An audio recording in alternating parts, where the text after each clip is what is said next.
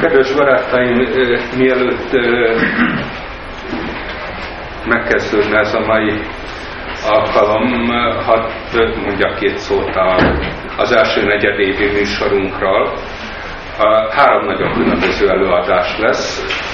Most Maty Csongor pszichológus parapszichológiai jelenségek tudományos vizsgálatáról fog beszélni, tehát ez itt most alig, hanem élesvita válhatott egy olyan téma, ami ebben a szkeptikusok szoktak lenni.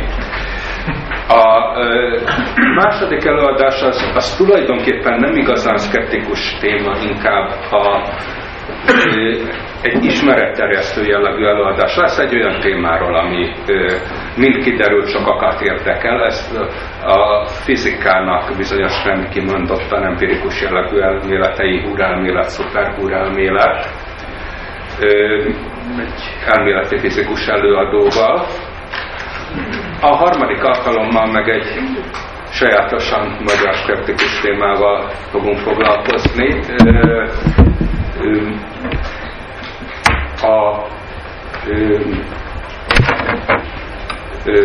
Lingvicizmus, nyelvsavinizmus, ilyesmi témákról, tehát a nyelvészet peremvidékén lévő és a nyelvészet főáramlában lévő általátudományban minősített különböző megnyilvánulásokról Nádasdy Ádám nyelvészet lesz szíves majd előadni.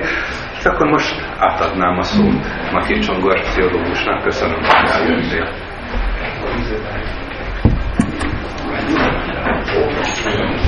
Körülbelül egy órát.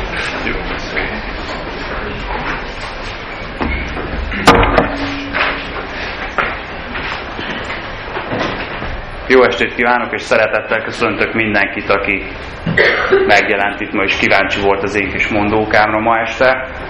Nem kértem mikrofont, szerintem be tudom beszélni a termet. Hallatszik? Hátul rendesen, értetően jó. Maty Csongor vagyok, pszichológus, és az eltén végeztem kísérleti és kognitív pszichológia szakirányon. Igazából kutató pszichológus lettem, eltérve mondjuk a nagy átlagtól, ami alatt azt értem, hogy a végzett hallgatóknak a 80%-a, 80-85%-a egy alkalmazott pszichológiai irány felé veszi a pályáját, terapeuta lesz, vagy klinikumba helyezkedik el.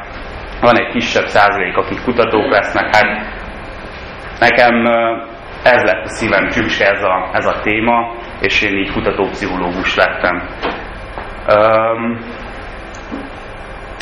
Arról a témáról, amiről beszélni szeretnék, az hát ugye egy érzékeny téma. A Szkeptikusok Társasága meghívásából vagyok itt most önökkel, veletek, és nem kívánok semmiféle ideológiát terjeszteni, vagy nem kívánom senkinek a véleményét megváltoztatni, de nyilván nekem is van egy véleményem, egy beállítódásom erről a dologról, és azt gondolom, hogy igyekszem azt a hidat képviselni, ami a tudományos megismerés racionalitását és rigorózusságát magába foglalja, ugyanakkor igyekszem egyfajta nyitottságot megtartani a fejemben, érdekes, megmagyarázhatatlan vagy paranormálisnak nevezett jelenségek iránt. Hadd kezdjem akkor a címét. Azt az instrukciót kaptam, hogy egy tájékozott laikus közönséggel, laikus közönségnek fogok most előadást tartani, úgyhogy igyekszem majd nem nagyon belemenni a szakmai részekbe, és természetesen várok mindenféle kérdést az előadás után, bármely részletével az előadásnak kapcsolatban. Érzékszerveken kívüli észlelés vizsgálata, részleges szenzoros depriváció keretei között. Itt a második rész az érdekesebb, vagy talán a nehezebben érthető. Részletesen el fogom mondani majd, hogy miről szól ez az egész. De mielőtt belekezdenék, indítanék egy kicsit távolabbról. Ugyanis az, hogy parapszichológia nagyon sok ember fejében nagyon sok mindent hív elő. Meghalljuk azt, hogy parapszichológia, vagy látunk valamely kereskedelmi csatornán egy parapszichológust, A szkeptikusok hátán ilyenkor joggal áll fel a szőr, hogy mennyi, már bocsánat, blödséget és hülyeséget lehet összehordani főműsoridőbe vagy főműsoridőn túl. Sok mindent be lehet ide kapcsolni. Én azt gondolom, hogy szeretném így a fogalmakat egy kicsit, szeretném leszűkíteni, és ezt úgy képzelem el, hogy mondjuk vegyük alapul, hogy mi az, ami paranormális címszó alatt hall az ember hallani, vagy szokott hallani, szokott találkozni ilyen jelenségekkel. Kísértetek, igen, vannak, nincsenek, valószínűleg nincsenek, mégis vannak érdekes pszichés élmények, de ez a legpopulárisabb megközelítése az egésznek, hogy a parapszichológia az valahogy a kísértetekkel foglalkozik, és szellemvadászat, meg ilyenek. Pszichokinézis egy picit már tudományosabban hangzik, de hát ez még mindig olyan megfoghatatlan, mert mi az, hogy pszichokinézis, ugye általában ez alatt szoktuk azt a jelenséghalmazt érteni, hogy tárgyak mozgatása gondolati energiával, vagy mondjuk egy kicsit szabatosabban megfogalmazva mérhető változás előidézése valamely fizikai rendszerben pusztán a gondolat segítségre. Paranormális jelenségvilághoz szokták még sorolni ugye az UFO jelenségeket. Épp láttam, hogy a társaság honlapján ismét van most volt egy kis cikk, egy leleplező UFO dologról. Hát mennyire paranormális, mennyire nem, az nem én akarom ezt eldönteni, úgy objektíve. Telepátia, azért ez egy klasszikus jelenség. Általában ugye legegyszerűbben úgy lehetne megfogalmazni, hogy valamilyen információ, egyidejű információ átvitel élőlény és élőlény között, tipikusan ember és ember között. Levitáció, paranormális jelenségekkel foglalkozó lapok, bulvárlapok, oldalak, lehet ilyennel találkozni, különféle ugye, keleti mesterek, indiai jogik vagy tibeti gurukról szokták mondani, hogy létezik ilyen, nem tudom, én nem láttam, tegyük fel, soroljuk ezt is ide. Prekogníció, ugye ez pedig információ megérzése, előérzete valahogy a jövőből, tehát egy jövőben bekövetkező információ észlelése valahogyan, távészlelés, információ észlelése valamely más földrajzi koordinátára, ezt is ide szokták sorolni, és még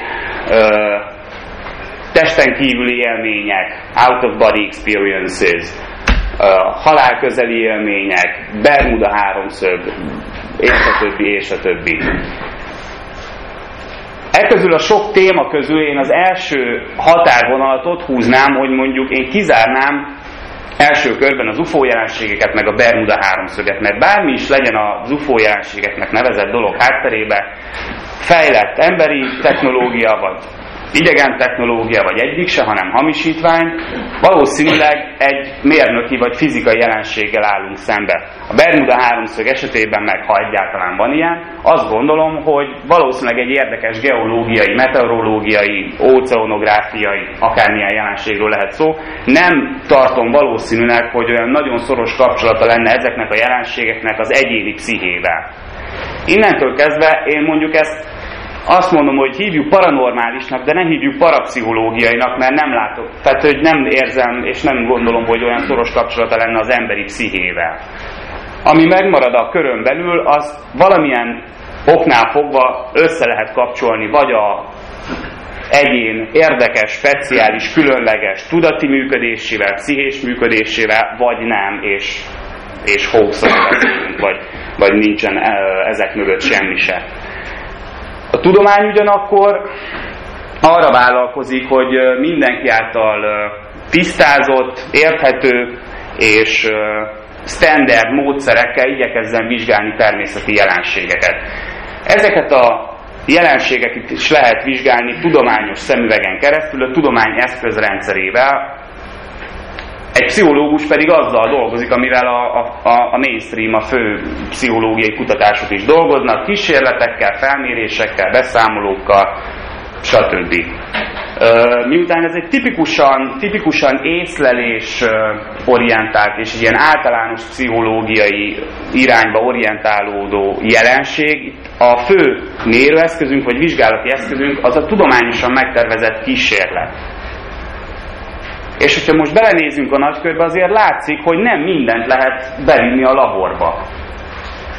aki parapszichológiával, tudományos keretek között és tudományos igényességgel foglalkozik, én azt gondolom, hogy őrá ugyanúgy vonatkozik az elvárás, hogy replikálható, megismételhető kísérletekkel tudjon alátámasztani egy állítást empirikus adatokkal, vagy tudjon megcáfolni egy állítást, egy tételt, de mindenféleképpen empirikus keretek között egy laborba igazolható módon történjenek ezek a mérések, vagy adatgyűjtés. Na most egy levitációt elég nehéz bevinni a laborba, lehet, hogy találni valahol Tibetbe, vagy akárhol egy haladott mester, de nem biztos, hogy be fog nekünk jönni a laborba. Test, elhagyásos élmények, halálközeli élményeket hát megint csak nem igazán lehet előállítani. Így aztán én tovább szűkíteném ezt a kört, és a parapszichológiai jelenségekből kivenném azokat, amelyek nem, és behagynám a belső körbe azokat, amelyek viszont valamilyen formában bevonhatók a kísérleti ellenőrzés paradigmája alá. Be lehet őket vinni a laborba, és laboratóriumi körülmények között is lehet vizsgálni. Ez egy önkényes felsorolás, most benne hagytam ezt a négyet, hogy telepátia, pszichokinézis, prekogníció és távészlelés. Ezen belül is a telepátiáról szeretnék igazából többet beszélni, azon egyszerű oknál fogva, hogy ahhoz értek jobban. Azt kutattam én is, azt vizsgáltam én is a szakdolgozati kutatásom keretei között. Tehát még egyszer arról lesz szó, hogy a telepátiát hogy lehet tudományos parapszichológiai eszközekkel laborban vizsgálni, és erre egy hatékony paradigmát szeretnék bemutatni, amelyet a 70-es évek második felében egy Charles von Orton nevű amerikai úriember fejlesztett ki az Egyesült Államokba, és körülbelül így a 80-as évek óta zajlanak, igazából még ma is, bár elég szórványosan, tudományos kísérletek, laborvizsgálatok a telepátiának a mérésére.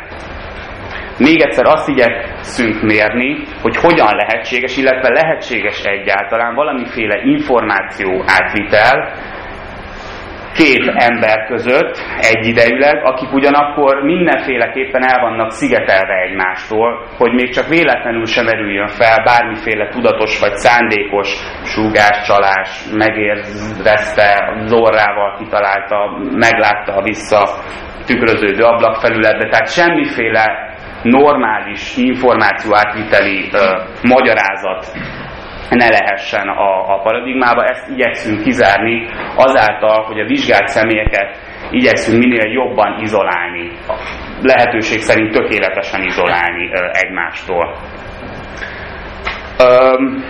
Zajlottak ilyen kutatások,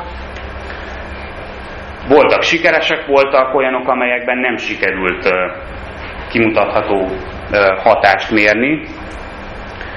Ugyanakkor voltak olyan kísérletek, amelyekben mondjuk két különböző épületben, vagy két különböző, vagy a város két különböző pontján lévő emberek között mérték ezt a telepatikus információ átvitelt. Tehát ezt azért mondom, hogy az izoláció ad abszurdum ilyen méreteket is ölthet, vagy akár több ezer kilométert is, szakirodalmi adatok alapján úgy tűnik nem nagyon befolyásolja az emberek, a vizsgált személyek közötti információátvitelt a fizikai távolság. És hát a prekogníció, mint fogalom megismerése vagy behozatala után igazából az úgy tűnik, hogy nagyon az idő sem befolyásolja ezt az információátvitelt, de nem ebbe akarok most belemenni. No, az a kísérleti elrendezés, amellyel ezt igyekszünk vizsgálni, a következőképpen néz ki. Ugye két embert vizsgálunk, és a közöttük lévő valamilyen információ áramlást, ha van. Az egyiket klasszikusan adónak hívjuk, aki próbálja a fejében lévő információt átsugalni, átküldeni a másik embernek, a vevőnek a fejébe. Ők ketten ugye izolálva vannak, tipikusan ugye egy laborba, külön szobába, hangszigetelt, hang és fény és szag és ilyen hangszigeteléssel elválasztott, vagy ilyen hangszigeteléssel ellátott falak választják el ezeket a helységeket, hogy tényleg semmiféleképpen ne tudjanak kommunikálni, illetve ne legyen semmiféle információ átszivárgás az ismert érzékszervi utakon. Az adót ahhoz, hogy felkészítsük erre az információ átvitelre, vagy ennek a mérésére, igyekszünk egy picit megváltozott tudatállapotba hozni. Az ugyanis kiderült a különböző kutatások során, hogy valamilyen úton, módon kedvez ennek a jelenségnek, hogyha nem kifejezetten hétköznapi tudatállapotunkkal próbáljuk ezt a feladatot elvégezni. Tehát nem azzal a tudatállapottal, amikor pörgetem a fejembe a napi eseményeket, hogy mikor kell menni a gyerekért, kell-e otthon kenyeret venni. Egy csomó program, meg alprogram van a fejünkbe, pörög a fejünkbe. Hogyha ezt meg tudjuk szüntetni, és egy kicsit relaxált, egy kicsit nyugodtabb tudatállapotban tudjuk vinni az alanyainkat, akkor úgy néz ki, hogy ez a jelenség mint egy picivel jobban működne. Erre voltak kísérleti eredmények, voltak álomtelepátiás kísérleti próbálkozások, amikor álomban próbálták meg ezt egész jó eredményekkel. Ebből az ötletből fejlődött ki az, hogy a vevőt hozzuk olyan helyzetbe, ami egy picit a figyelmét befelé fordítja. Tehát lehetőleg zárjuk el a külvilág zajától, és picit próbáljuk a figyelmét befelé terelni. Ez technikailag úgy van elérve, hogy az észlelő rendszer két legfontosabb bemeneti csatornájának, ugye a vizuális, a látási, meg a hallási csatornának nem megszüntetjük az ingerlését, hanem ilyen mintázatlan ingert adunk neki. Vagyis a szembe egy ilyen tompított vörös fény szűrődik be, ilyen két félbevágott pingponglabdán keresztül, vagy ennek a különböző változatai, síkszemüveg, bármi egyéb. Az a lényeg az, hogy egy tompított, egy tompa mintázat nélküli vörös inger éri a szemet, a fülbe pedig ilyen statikus zaj, úgynevezett fehér zaj lehet sugározni, amiben megint csak nincsen mintázat, és ettől a folyamatosan érkező inger halmaztól, ami ugyanakkor monoton, és nem hordoz semmiféle információt és ingert, az észlelő rendszer egy kicsit ilyen magába esik, és azt gondoljuk, azt várjuk, hogy a belső ingerek, az intrapszichés ingereknek vagy a jelzéseknek az észlelés az felerősödik. A vevő egy ilyen helyzetbe kerül tehát, és várja azt a jelet, vagy azt az információt, amit az adó próbál neki átküldeni. Na de mit küld az adó? Hát először is egy randomizált eljárásról van szó. Számítógépbe beadunk egy nagy adag információt, ami mondjuk a lehetséges céltárgyaknak a csoportja lesz. Mondjuk tegyük fel, hogy legyenek ezek képek. Képek helyekről, épületekről, egy vízesés, egy sziklafal, egy lépcsőfeljáró, egy korlát, egy piramis, bármi. Ezeket a képeket csoportosítjuk, mondjuk ilyen 4-es csoportokba, és akkor a számítógép sorsol egy csoportot, és azon belül is sorsol egy képet, amit az adónak szugerálni kell, vagy sugalmaznia kell a vevőnek. A vevő ebben a részleges szenzoros deprivációs helyzetben van, ami egy ilyen enyhén módosult tudatállapotot eredményezhet. És ahogy mondtam, ez azért jó, mert picit segíti a nagyon gyenge belvilágból, belső képeinkből fakadó információknak a felerősítését. Mit csinál a vevő, amikor elindul az adás? A kísérletvezető jelenlétében elkezdi mondani, hogy milyen érzéseid vannak most, miket lát-e egyáltalán valamit, vannak-e benyomásai, észlelései arról, hogy mi is az, amit küldhet neki az adó a másik szobába. Erről készül egy szöveges beszámoló, és aztán készülhet róla egy rajzos beszámoló is. Ez az adás része a kísérletnek, és ezután következik a kiértékelés, vagyis az elbírálásnak a szakasza, amely úgy történik, hogy miután megvolt a kb. 10-15 percig tartó információátadás, utána megkérik a vevőt, hogy próbálja megállapítani, hogy milyen volt ez a benyomása, és a vevőnek odaadjuk azt a képcsoportot, vagy ingercsoportot, de maradjunk a képnél, amelyikből a kisorsolt volt. Természetesen a vevő nem tudja, hogy melyik volt az a kép, ő minden négyet egyszerre látja, és azt kérjük tőle, hogy válassza ki a 4 képből azt az egyet, amely az érzése szerint a legjobban hasonlított az ő benyomásaihoz, és ami az érzése szerint a telepatikus adásnak a tárgya lehetett. Így módon ő mondjuk kiválaszt egy képet, hogy azt mondja, hát igen, én valami olyasmit éreztem, hogy kör alakú volt és piros, úgyhogy a piros pöttyös labdára tippelnék, mert ez, szerintem ez lehetett inkább, mint a sárga kiskacsa a fürdőkádban.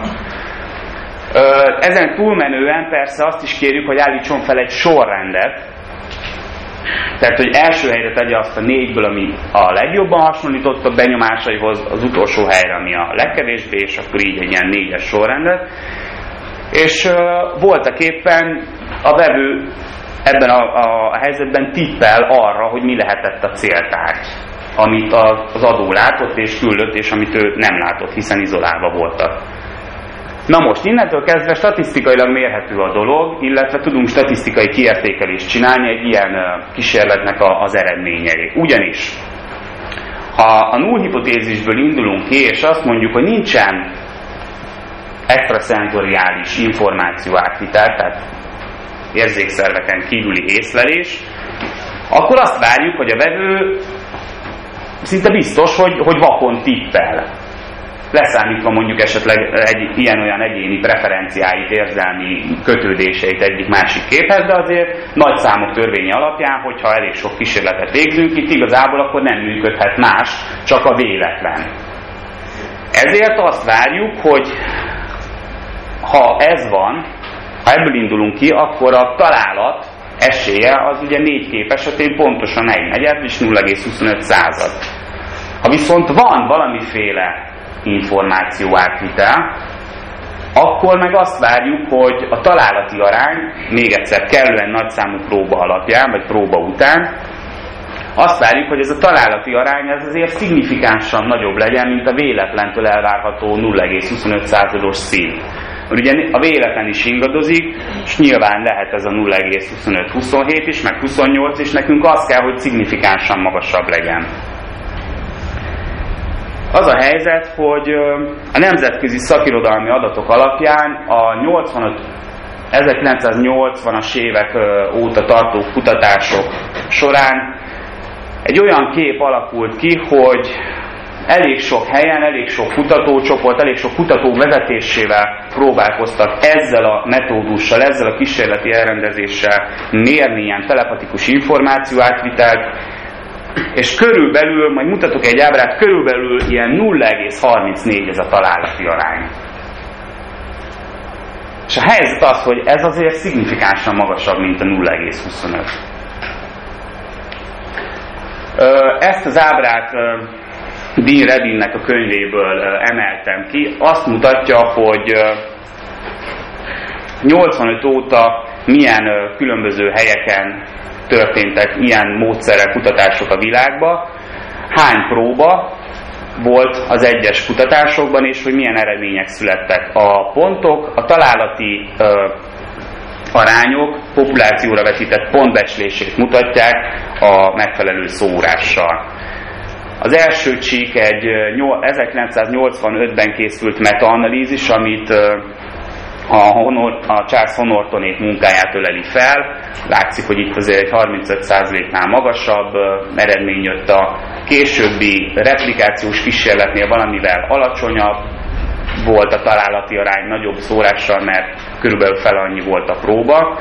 De azért az is látszik, hogy itt ilyen 762 próbálkozás, tehát ezek komoly kutatások, nem arról volt szó, hogy csináljunk 10, aztán vonjunk le belőle a következtetést. Edinburghbe is replikálták, Amsterdamba, Cornell egyetemen, Wright Centerbe, Richard Broughtonék, Göteborgi Egyetem, Utrecht, azok a kutatások, amik itt ki vannak emelve. Ha mindezeket összesítjük, akkor ez egy ilyen 2549-es nagy metavizsgálatként fogható fel, és itt körülbelül ilyen 0,34%-os találati arányt jelent. Vagyis az van, hogy még mindenféle ideológiai elköteleződés nélkül azt biztosan mondhatjuk, hogy van valamiféle jelenség, ami azért következetesen előfordul, függetlenül attól, hogy ki csinálja, hol csinálja, mennyi próbálkozással csinálja. Van valamiféle jelenség, amely időről időre hoz többlet találatokat, mint azt a véletlentől elvárhatnánk, és úgy néz ki, hogy ez konzekvensen előáll.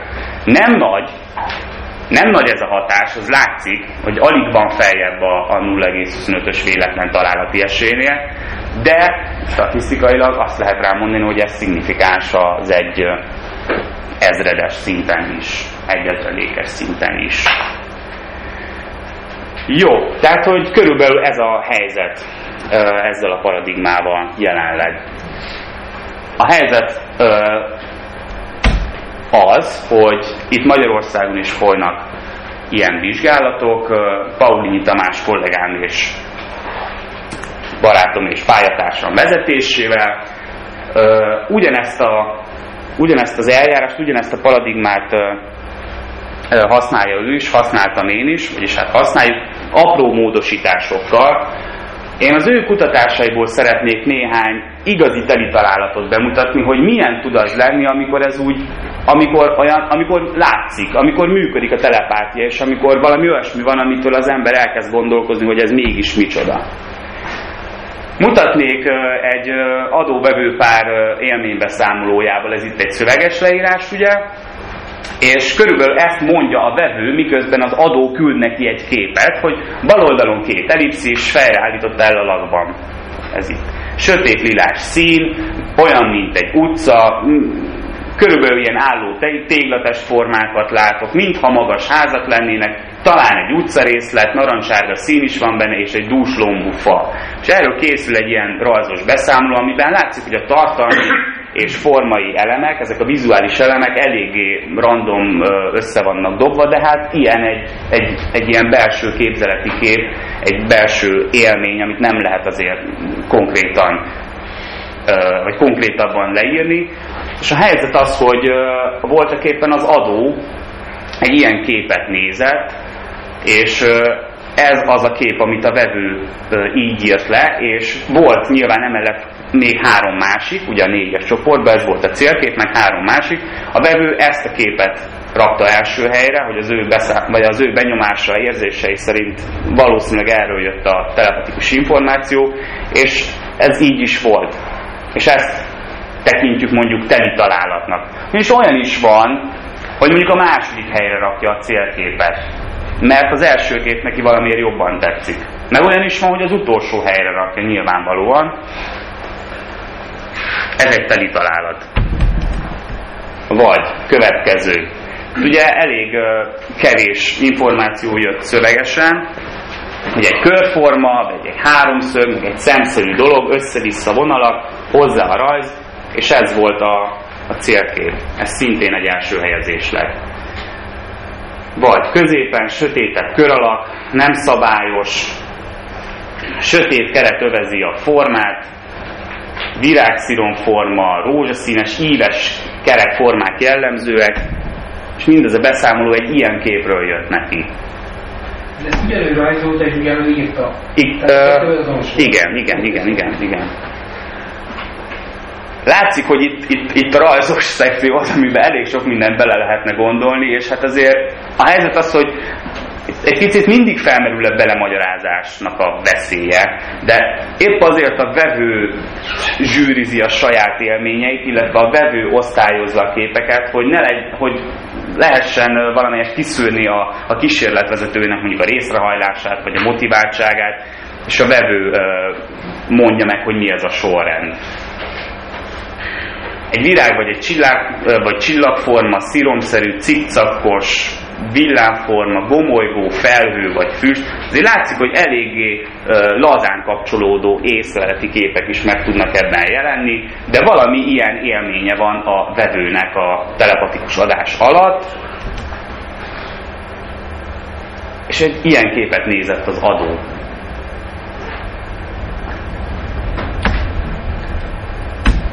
Itt most már nem akarom húzni az időt, csak mutogatom, hogy milyen egyezések lehetnek. No, és ezt a paradigmát, vagy ezt a kísérleti eljárást és elrendezést gondoltam én egy fokkal tovább, a következő féleképpen. Ebből született meg az én kutatásom, erről mondanék egy pár szót egy 10 percben. Én arra gondoltam, hogy nagyon sokszor tapasztaljuk azt, hogy amennyiben van egy ilyen kép, amit néz az adó, nem mindig, illetve sokszor nem jön le mondjuk a vizualitása a képnek, a vizuális inger, a geometriai formák. Sokszor meg igen. De valamiféle hangulat meg át szokott jönni a képről. Egy hangulatok, érzelmek, érzések és látvány, kép együttesen az lenne az, amire azt mondanánk, hogy hú, de meggyőző lehet. Én arra voltam kíváncsi, hogy vajon az ilyen látványelemek, geometriai formák, színek, vonalak és észleleti alapegységeken kívül érzések, érzelmek, kicsit egy ilyen affektív tartalom képes-e átjönni mondjuk egy ilyen telepatikus adás alatt. Ezért én készítettem egy új ingeranyagot, és meghagytuk a régit is. A régiket én statikus ingereknek hívtam, abból kiindulva, hogy egy kép az egy statikus valami, és olyan dinamikus ingereket is készítettem, amik idézőjelben videók, mert nem videó részletek, tehát nem olyan, ne úgy tessenek elképzelni, mint egy filmből kivett mondjuk másfél perc, ugyanis abban nagyon-nagyon gyorsan változik a kép, látvány, meg a megragadott elemek száma, hanem valamiféle érzelmet hordozó kép, vagy érzelem kiváltó kép, egy édes kisbaba, vagy egy kartfogú tigris, vagy egy vicsorgó oroszlán, tehát valamiféle érzelem kiváltó kép, és ehhez társítottam valamiféle érzelemfestő, aláfestő zenét. Plusz egy ilyen videófájt készítettem, amiben a kamera így mozog a képnek a különböző részletein, és ezt nagyon szerettem volna megmutatni így az előadás során. Bele is építettem így az előadásba, de valamiért ezt a videófájt nem nagyon tudja kezelni a programom, illetve én azt mondanám, hogy én vagyok buta hozzá, és túljárt az eszemen. Úgyhogy úgy tudnám megmutatni, hogy mutatok egy képet, hogy körülbelül hogy nézett ki.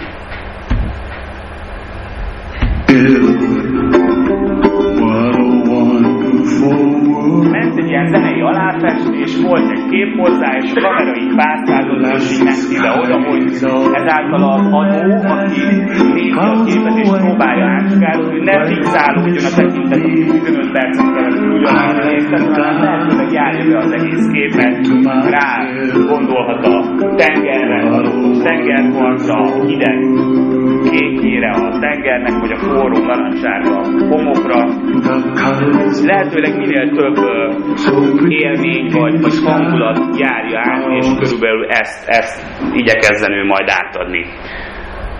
No, hát ez volt az elképzelésem, hogy ezt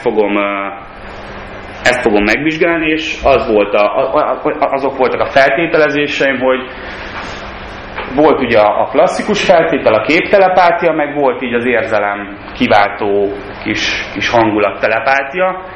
Azt vártam, hogy a véletlennél több találatot fogunk kapni mindkét feltételben, és nyilván arra számítottam, hogy a dinamikus ingerek esetében több lesz az első helyezés, mint a klasszikus feladatban, és aztán néztünk még ilyen mellékes dolgokat, amiket általában szoktunk róla beszélni, vagy szoktunk róla hallani, olvasni, hogy nézzük már meg, hogy vajon jobban megy ez a feladat az erre nyitottabbaknak, mint a szkeptikusoknak. Volt egy ilyen kis parahit kérdőív, amit kitöltettem a vizsgálati személyekkel még a telepatikus próba előtt.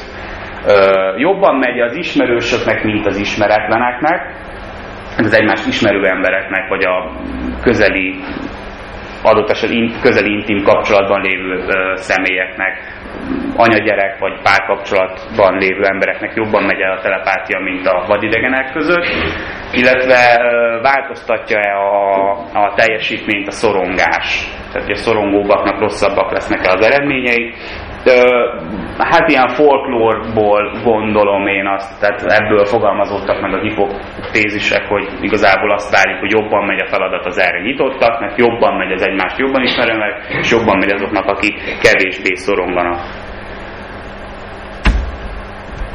Na, szinte semmi nem jött be a feltételezéseink közül. Tehát azt is tudnám mondani, hogy nem volt egy sikeres vizsgálat, de az volt benne valami, ami érdekes lehet, tehát nem mondom azt, hogy teljesen haszontalan és eredménytelen és sikertelen volt a kísérlet. Általában is igaz az a tudományos parapszichológiai szakirodalomban, hogy ugyanazt a jelenséget, ugyanazzal a kísérleti elrendezéssel vizsgálja két különböző kutató, és az egyiknek nagyon szép eredményei lesznek, ez alatt azt értjük, hogy mondjuk tényleg ki tudja mutatni azt a hatást, amit elvár, és egy szignifikáns magas találatszámot kap egy ilyen feladatba, vagy egy ehhez hasonlóba. És a másik kutató ugyanazon a helyen, ugyanabban a laborban, ugyanazzal a kísérleti elrendezéssel semmit nem kap. Ez az egyik legviccesebb vagy érdekesebb jellemzője én szerintem a pszichi jelenségeknek, hogy nagyon illékonyak, nagyon-nagyon sok mindentől függnek, és nagyon úgy fest, hogy úgy tűnik, mintha van egy faktora, vagy van egy része, ami a kísérletvezetőtől függ. Ez kísérletvezető effektusnak hívja a szakirodalom, és körülbelül a 60-as, sőt, korábban az 50-es években figyeltek fel rá az ESP kártyás kísérleteknél. A kísérletvezető is belejátszik ebbe a sikerességbe. Ezt azért mondom el, mert teljesen ugyanabban a laboratóriumi körülmények, vagy a labor elrendezésben dolgoztam, mint Tamás, Pauliny Tamás, akinek az eredményét bemutattam, és az ő gyönyörű szép és tényleg olyan elgondolkodtató és megdöbbentő teli találatai után nekem mondjuk 80 próbálkozásból volt 4. Na jó, nem lett több, mert 10. De hát ez semmi. Tehát ugyanabban a helyzetben, ugyanabban a golfütővel teljesen megdöbbítöttem. Nem tudom miért. A statikus ingerek feltételben, ugye 40 próbálkozás volt, hát abból pusztán a véletlen alapján, ugye azt már láttuk, hogy olyan 10 találata kellett volna, hogy legyen a kísérleti személyeimnek. Hát nagyon nem annyi lett, hanem 2. Ami viszont meg felveti azt a kérdést, hogy hát ez most meg már megint csak nem annyira a véletlennek köszönhető, mert a véletlen meg nem múlja ennyire halul önmagát. De ez egy másik kérdés, mert a pszichi hibázás, meg a negatív pszichit én nem vettem be a lehetőségek közé, csak megemlítem, mint egy hipotetikus lehetőség. A dinamikus ingereknél ott 40-ből 10, ugye, amit várunk a véletlen szerint, itt 8 találat lett. Ez nem nagyon tér el mondjuk a véletlen szintjétől. Tehát az első várakozásom, hogy mindegyik feltételben kapok valami plusz információt, az nem jött be. Helyette, amit jobbnak vártam, az valóban jobb lett, és ez a különbség szignifikáns a 2 találat meg a 8 találat között, de úgy tűnik, hogy ebben az esetben itt kaptam a véletlen, és pedig valamit, ami a véletlennél rosszabb. Miközben kb. Arra számítottam, hogy a statikus ingereknél lesz véletlen, vagy annál egy kicsit jobb, és a videós feltételben még jobb. Na, most ehhez képest így lement az egész, mintha valami ráült volna a bénaságom, vagy nem tudom, a kísérletvezető szorongása, hogy sikerüljön neki a szakdolgozat, bármi, és ez így szépen lecsúszott. A videó feltételben a véletlen szintjére, a klasszikus feltételben pedig a véletlen alá. Hát ez volt a nem annyira örülök neki része az eredményeinek, viszont történt valami más, ami egy picit elgondolkodtatott. Ugyanis azon túl, hogy a kísérleteket az alapján értékeltük volna, hogy melyik helyre sorolta a vevő a küldött képet, én mértem valami mást is, méghozzá mértem a résztvevőknek az érzelmi állapotát, hangulatát, mind a kettőnek. A telepatikus adás előtt is, és után is, de csak az érzelemkeltő feltételben. Tehát az érzelemkeltő feltételben, amikor voltak ilyen félelemkeltő ingerek, mint egy kígyó, meg egy ilyen kedves inger, mint egy csecsemő, aki ring a bölcsőbe. Ebbe a feltételben én mértem a hangulatváltozását a résztvevőknek, vagyis úgy, hogy telepatkusadás előtt is, és után is megkérdeztem őket, tehát egy önbeszámolós módszerrel rögzítettem azt, hogy kérem, mondják meg, vagy mondd meg, légy szíves, hogy mennyire érzed magadat most ellazulva, vagy nyugodtnak, vagy mennyire vagy izgatott, illetve, hogy inkább pozitív, vagy inkább negatív a hangulatod. Körülbelül két dimenzió mentén. Azért van értelme, mert egy legújabb érzelem modell szerint nagyjából két dimenzió mentén a legalapvetőbb érzelmek besorolhatók, miszerint azért részletezem, mert ilyenek voltak ilyen csoportosításban szerepeltek az én érzelemkiváltó ingereim is. Boldogság, szomorúság, félelem és izgatottság. Boldogság az ugye egy alapvetően pozitív érzés, alacsony izgalmi szint mellett. Szomorúság az egy negatív élmény, alacsony izgatottsági szint mellett. Vagy pszichológiában ugye arousalnek hívjuk ezt a felfokozott vagy izgatottsági szintet, izgalmi szintet. A félelem az negatív élmény magas arousal mellett, és az izgalom vagy izgatottság, szexuális izgalom, az pedig pozitív élmény magas izgalmi szint mellett. Tehát ebbe a két dimenzióba voltak elhelyezve a vizsgált ingerek, illetve ezek a videók, amiket én mutattam a vizsgálati személyeimnek. Igen, azt mondtam, nem lett szignifikáns különbség, viszont a dinamikus ingerek hangulat és arousal változást indukáltak az adóban.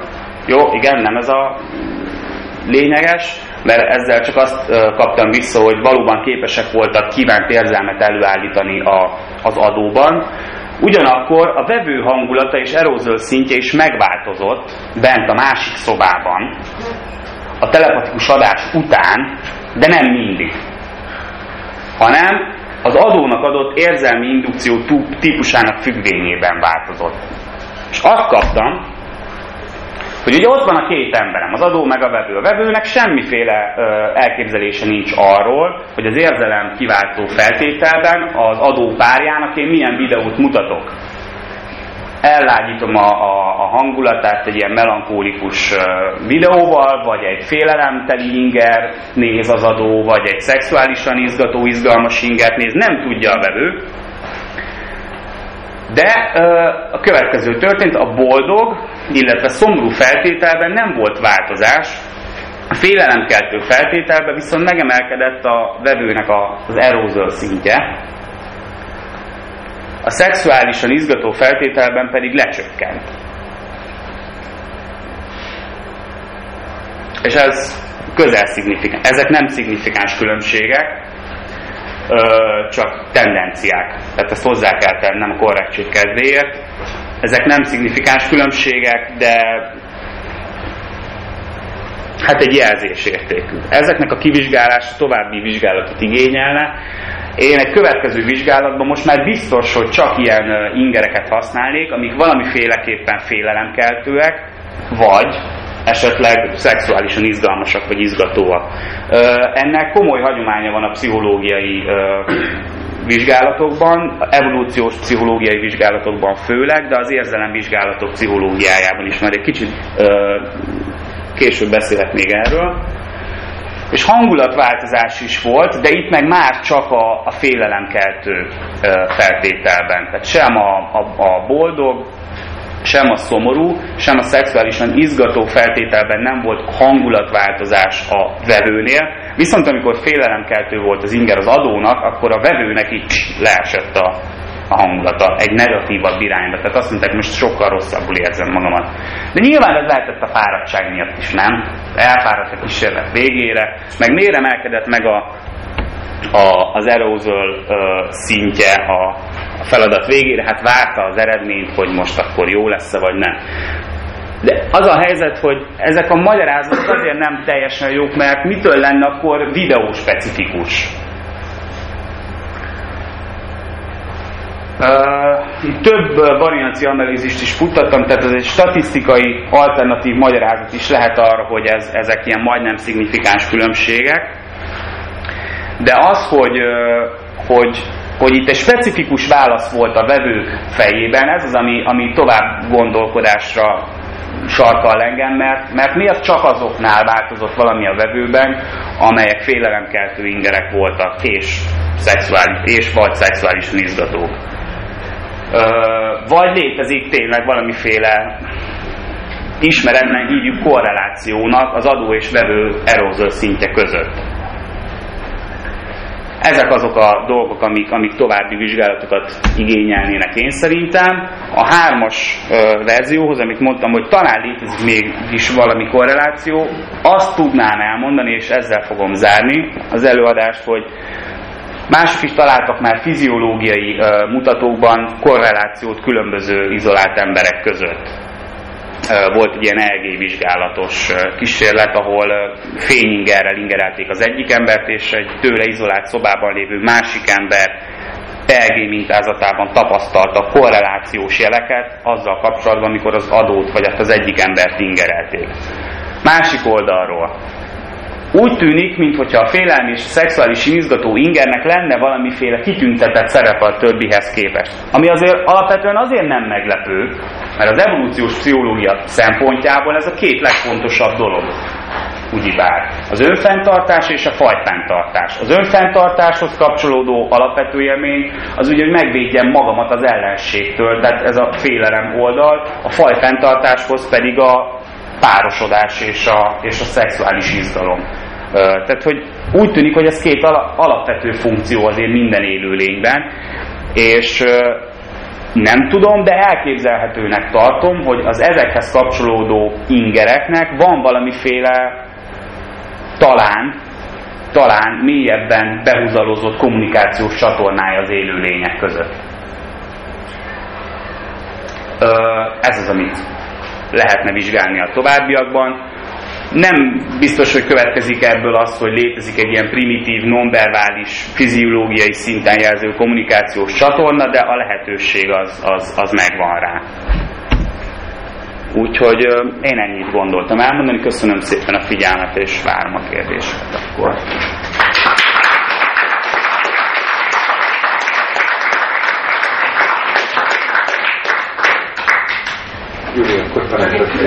Apró álmodónak megjegyzése volt, miért volt ez sikertelen? Tudós azzal, hogy nézem, aztán ez van, ennek ugyanúgy örülök, mint Michael. Így van, nagyon jó a meglátás. Azért, mert én nem tagadom, hogy nem teljesen érték és nem teljesen értékmentesen és orientációmentesen végzem ezeket a dolgokat. Én azt szoktam mondani, hogy nekem a kedvenc sorozatom volt az X-akták. És abban ugye ott van a Scully meg a Mulder, és mind a ketten valahogy igyekeznek megvizsgálni és mélyére menni a dolgoknak. Scully ügynök, aki az orvos, és a hideg, és szkeptikus, és csak azt, ami a tudomány által elfogadható és alátámasztható. A Mulder meg az, aki egy picit, ugye, tehát hogy ő szeretne hinni. I want to believe. Ő hinni akar valamiben, és ezért érdeklik a dolgok. Én bevallom, hogy egy picit ebbe az irányba hajlok. Igen. Miért csak 40 kísérletek, ez pízásig egyetlen értelemben, tehát ez nagyon kevés mintának. Igen. Az a helyzet, hogy a szakdolgozati kutatás keretében nem tudtam többet. Infrastruktúrát, energiát, időt, pénzt szánni erre a dologra, tehát körülbelül egy ilyen 80 méréses vizsgálatot találtam ki ebbe a leosztásból, hogy 40 az, tehát 40 az egyik feltételben, 40 a másik feltételben, ennyit tudtam vállalni. Elsősorban anyagi, így van, meg ideig. Volt, tehát azzal hál' Istennek nem volt gond. Igen. Volt-e olyanra példa, vagy olyan kutatásra példa, nem ismerem a szakirodalmat, tehát volt-e olyan kutatásra példa, ahol nem, tehát egy adott körből választott képek közül kellett kiválasztani a találatot jelző képet a vevőnek is, és nem csak az adónak volt lehetősége egy szűk körből választani képeket, vagy esetleg ha jól értettem ebben, ezekben a kísérletekben a vevőnek fogalma nem volt, hogy egyáltalán milyen képek közül kerülhet ki az a képanyag, ami szóba jár. Igen, nem igazán értem a kérdésed első részét, de a második részére tudok válaszolni, tehát a vevőnek nincsen fogalma arról, hogy mik a lehetséges képek, amiből kaphat egyet, de az adónak sincs, és nem az adó választ magának képet, amit ő mond, hanem azt sorsolja neki egy gép, vagy egy ugye 50-es években még simán. Igen? Akkor átfogalmazok kérdést, hogy érthető legyen, tehát nem lenne egyértelmű bármilyen eredmény ezzel kapcsolatban. Igen. Mert most lehet, hogy azért mert én szkeptikus vagyok, de amiket itt mondjuk láttunk, hogy ezek milyen nagyszerű találatok, ezek engem nem egyértelműen győztek meg arról, hogy ezek mennyire nagyszerű találatok. És akkor ezért kérdezem azt, hogy nem lenne egyértelmű az, hogy működik vagy nem, vagy egyértelműen eldönthető az, hogy működik vagy nem működik a jelenség, hogyha a vevő, az adó, vagy az adó és a vevő egyaránt egy szűk körből választott képek közül kellene, hogy kiválassza azt, amelyik végül véletlenszerűen került elé. Csongor, miért lenne jó? Hadd válaszoljuk meg, mert már láttam ezt az előadásodat, és mindig félreértik. Egy picit rossznak tartom az előadásod felépítésében az, hogy nem igazán tiszta az emberek számára, félreértik. Én nem értem aztán félre, jól értem, hogy megmutatod a leírásokat, megmutatod a képeket, és utána bevágod a találatot. És nem értik a többiek, hogy azt a találatot, azt a vevő választotta ki, és egyébként ismeri a négyezőt. Nem, szó nincs arra, hogy ezt értem. De az sem igaz, hogy nem fixből választják. Tehát az adott esetben, amikor egy csoport van, akkor van négy kép, amiből azt látja azt a négy képet a vevő, és neki azért, hogy leírta a dolgokat, meg lerajzolta, az csak egy segítség ahhoz, hogy ő utána egyébként kiválasztja azt az egy képet a négyből. Vagy akkor tovább mondanám, hogyan gondoltam ezt a kísérletet, amit kérte, hogy mondjam már a kísérletet, hogy gondolom. Mi lenne akkor, hogyha lenne egy szűk köre a képeknek, amiből válogathatunk? Igen. Ezt a szűk kört ismerjük a kettő, az adó is és a vevő is. Igen. És aztán a vevőnek azt kell eldöntenie, hogy ebből a szűk körből az adó melyik képen közvetítette.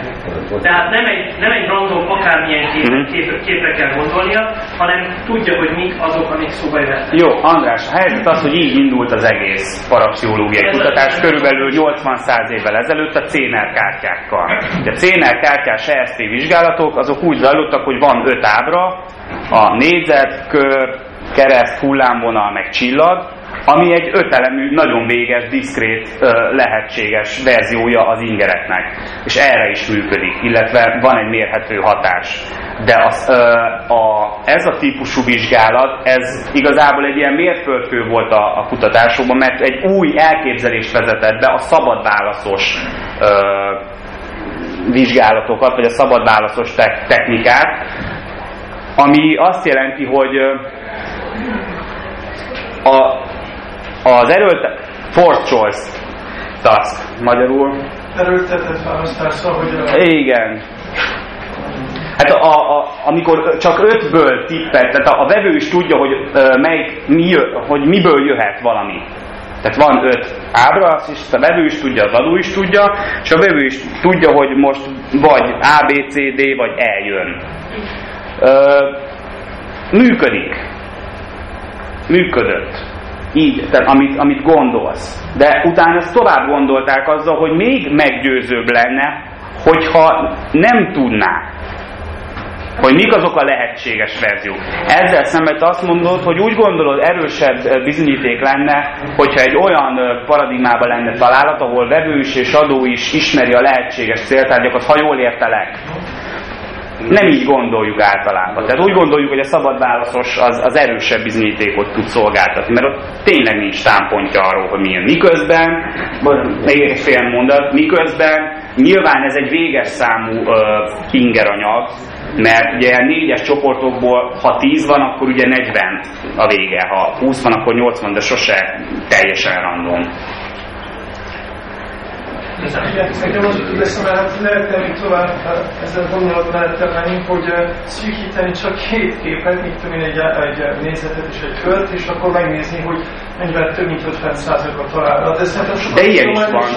Ilyen is volt.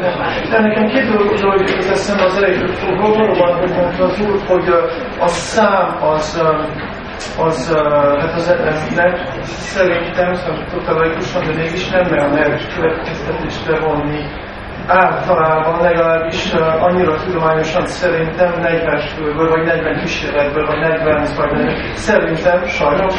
Ez az egyik. A másik viszont, ami szerintem érdekesen tartanak, különben vannak olyan ismerőseim, de mindezt is nem meggyőzni semmit, akiknek vannak ilyen képesség. Egy valaki tudok, akinek tényleg ilyen képesség. Nekem az érdekel inkább, hogy úgy csinálni a kísérleteket, hogy mondjuk megnézni, hogy ki jön nagyon bevően, szó szerint, szóval nagyon jó ebben, és akkor vele csinálni akár 50-et, akár 100-at, és akkor, ha mondjuk, mint tudom én, a 0-25 helyett kijön az, hogy 0-85, akkor onnantól lehetne mondani, terepátja létezik, ennyi, köszönöm szépen. Azt akarom ezzel mondani, hogy igazából szerintem különböző emberek különböző képességet rendelkeznek, van ilyen magas emberek, van ilyen, akik jól látnak, stb. Stb. Persze, ha jól lesznek, akkor lehet, hogy tovább jönnek, vagy mit tudom én, de és akkor így lehetne, ha most a kérdés az, hogy létezik olyan, akkor arra fókuszálni, akik tényleg nagyon hevők erre, és akkor onnan lehetne mondani, hogy ez létezik, viszont csomó ember nincs benne a képessége, vagy nincs már a képessége, mert elkor úszóként benne volt, csak nem voltak megfelelően nevelve, stb.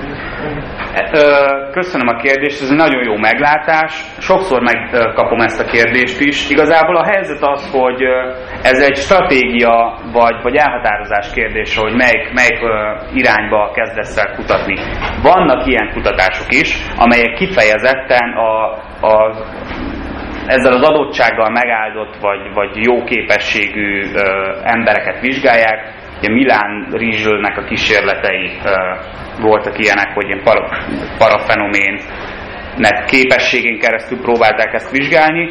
Ugyanakkor egy másik elgondolás, meg elképzelés az, hogy valószínűleg itt azért mégiscsak egy általános emberi képességről lehet szó, minden bizony, amiben nyilván egyesek kiemelkedően teljesítenek, mint ahogy van kiemelkedő fizikus, matematikus, meg zenész, meg sakkozó, de igazából ez innentől kezdve egy döntés kérdése, hogy én most a tehetségeseket akarom vizsgálni, vagy az átlag populációra akarok valami érvényes következtetést levonni. De akkor függ a cél, de nem csak annyit, hogy ha a cél az, hogy bizonyítani, hogy létezik, akkor szerintem lehet. Egyetlen egy ember vár talál, aki akárhol csűrünk csalódni, mindenképpen működik közöttünk, az már bizonyíték. Valószínűleg ilyen úgy se lenne, mert én azt mondom, hogy ez pszichológia, és nem a természettudomány szabályai szerint működik. Annak viszont a másik oldalon, és működik közöttük a dolog, akkor az elvetendő nem működik. Nem azt mondom, hogy elvetendő. Hát nem egyértelmű bizonyítani, hogy 98%-os lenne az. Valószínűleg az lenne. De én azt gondolom, hogy két golyót összeütök 100-szor, akkor várhatóan mind a 100 esetben, ha ugyanolyan paraméterek között ütöm össze, ugyanaz fog lezajlani. Két embert összeeresztek bármilyen páros feladatra, lehet, hogy egyik nap 98%-ot hoznak, és lehet, hogy másik nap csak 60-at, vagy 10-et, vagy 0-át. Én nem tudom. Beszélek, hogy mindig lezajlik között. Hát, nekem az a meggyőződésem, hogy ilyet nem igazán lehetne kimérni. Ha lenne, az tényleg erős bizonyíték lenne, de nem hiszem, hogy reálisan erre számíthatunk, hogy találunk két olyan embert, akik minden körülmények között, mindenféle pszichológiai és egyéb külső körülmények között ezt tudják. Igen. Azt szeretném kérdezni, hogy számomra említetted azt, hogy a kísérletvezetőnek, és ezt már korábban is hallottam valamilyen eredmények kapcsán ezzel kapcsolatban a pszichológia területéről, hogy a kísérletvezető személye úgy tűnik, hogy befolyásolja az eredményeket. A kérdésem az lenne, hogy meg tudnád-e jelölni azokat a pontokat a kísérleti protokollban, ahol egyáltalán, tehát mik azok a pontok, ahol a kísérletvezető érintkezik a kísérlet résztvevőivel, és hogyan lehet, vannak-e arra próbálkozásaitok, hogy hogyan lehetne a kísérletvezető személyét kiküszöbölni az egészből, és akkor csinálni a tesztet. Igen, az első felvetésedre az a válasz, hogy meg tudom mutatni konkrétan, hogy mely pontokon érintkezik a kísérletvezető akármelyik résztvevőjével, de azt nem most fogom, hanem elküldöm neked a procedúrát, és bekarikázom, mert az most így elég hosszú lenne végigmenni. A második felvetésed is tök jogos és nagyon helytálló. Igazából a törekvések abba az irányba vannak, hogy automatizálni ezt a lehető legjobban, vagy minél jobban kivonni belőle a kísérletvezető oldalán az emberi faktort, amennyire csak lehet, és meghagyni ott az adónak és a vevőnek a szintjén, ahol ez kell.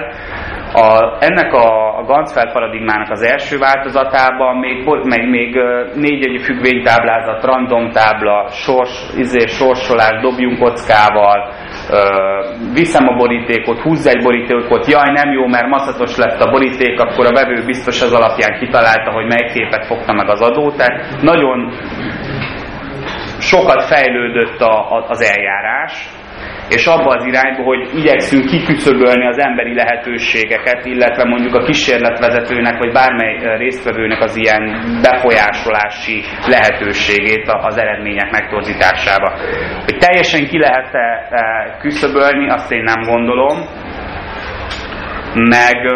meg sőt, és ezzel szeretnék válaszolni nagyon gyorsan a kérdésedre, ha egy kísérletvezetőt nem célszerű kivonni az egésznek a pszichológiai erőmezejéből, mert ő rajta azért múlhat egy kísérletnek az eredményesség, mert attól függ, úgy tűnik, hogy sok minden függ attól, hogy milyen légkört teremt.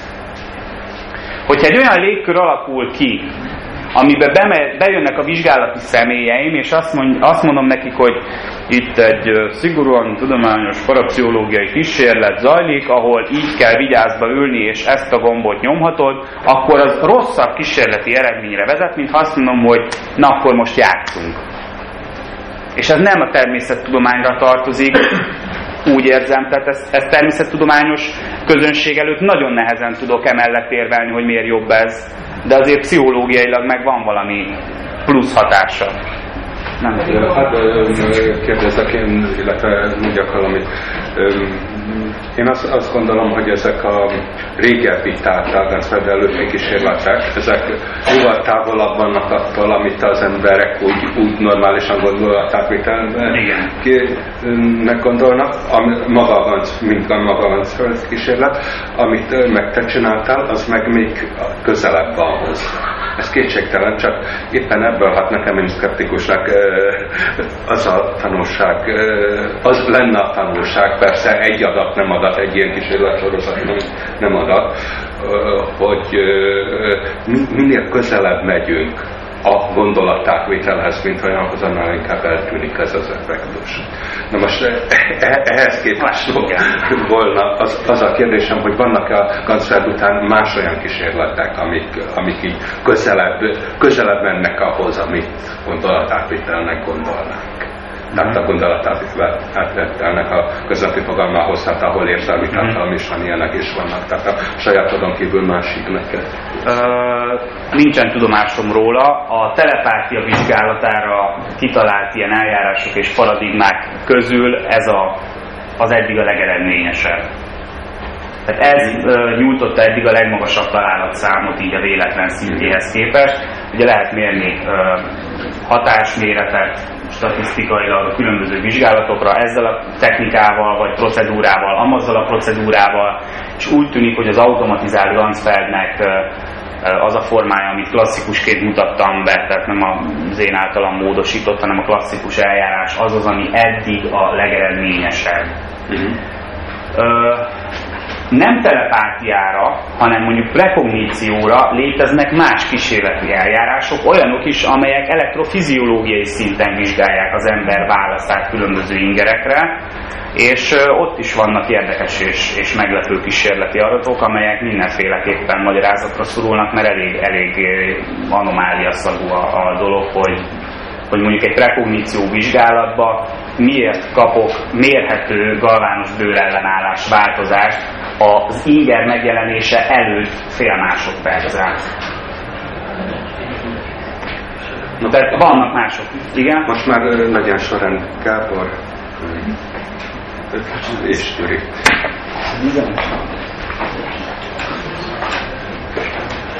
Gábor, akkor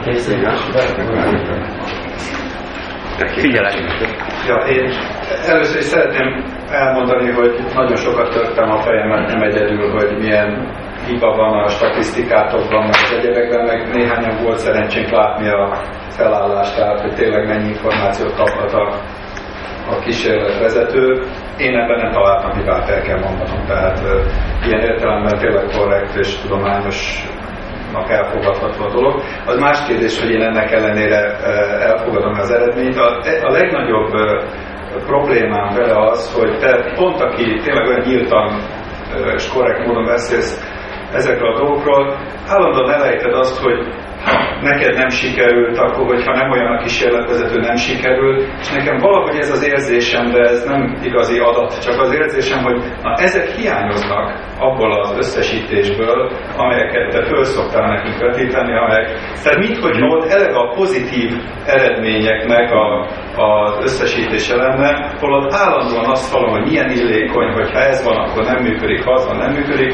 Ez a legnagyobb probléma. Ez most a bemutatásnak az egyoldalúsága, és ez egy jogos észrevétel és jogos kritika. Természetesen rengeteg sikertelen próbálkozás van, nagyon sok. Ezt az legelső ilyen metaanalízis után, amelyben a Honorton megmutatta, hogy 15 év alatt mit találtak, és ez mit jelent. Ez volt az első, amivel ráugrottak a szkeptikusok az Egyesült Államokba, és hol van az a rengeteg, ami nem. És ez a file drawer probléma, az asztalfiók probléma, hogy mennyi lehet az asztalfiókokban, amiket nem publikáltak, mert sikertelenek, és hogy azzal együtt lenne ugye teljes a kép. Nagyon sok van, tény, de hogyha ezeket is figyelembe vesszük, még mindig nem nullázza le azoknak az eredményét, amelyek sikeres vizsgálatok. És erre ugye kitaláltak egy mutatószámot, hogy mostantól, ha végeznek egy vizsgálatot, amelyben pozitív eredmény jön ki, tehát mondjuk egy szignifikáns eredményt kapnak, akkor ki lehet számolni, hogy körülbelül hány nem publikált, sikertelen, az asztalfiókba rejtőző kísérleti beszámoló kellene, hogy a metaanalízisbe, ami ugye az elérhető az irodalmon végeznek a kutatók, hogy a metaanalízisbe ennek az adott A-vizsgálatnak a sikeres, szignifikáns eredményét annulálja.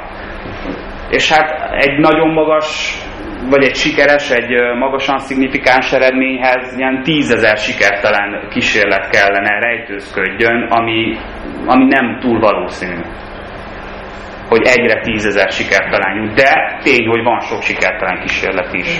Ennek van szakirodalma, elég sok. Szeretném a hallgatóság figyelmébe ajánlani. Kezdjük Vassy Zoltánnal, kitűnő magyar kutató, kollégám, tanárom és barátom könyveivel, parajelenségekről jó zenésszel, utazások Paramerikában, illetve most készülő könyve a materialista parapszichológia. Kifejezetten, Zoli kifejezetten egy hűvös, szkeptikus amennyire kell, távolságtartó, értékítéletmentes, fizikus természettudományos beállítottságával közelíti meg ezeket a jelenségeket, és ír ezekről a jelenségekről. Dean Radinnek van egy jó könyve, és van egy külföldi szerzőpáros Irwinnek, és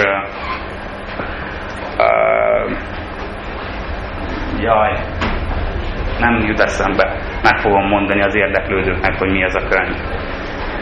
Igen, aki szeretné még olvasni erről. Hát én még annyit, hogy azon a kísérletekben mennyire általános, vagy mennyire erős a törekvés a vaktesztekben,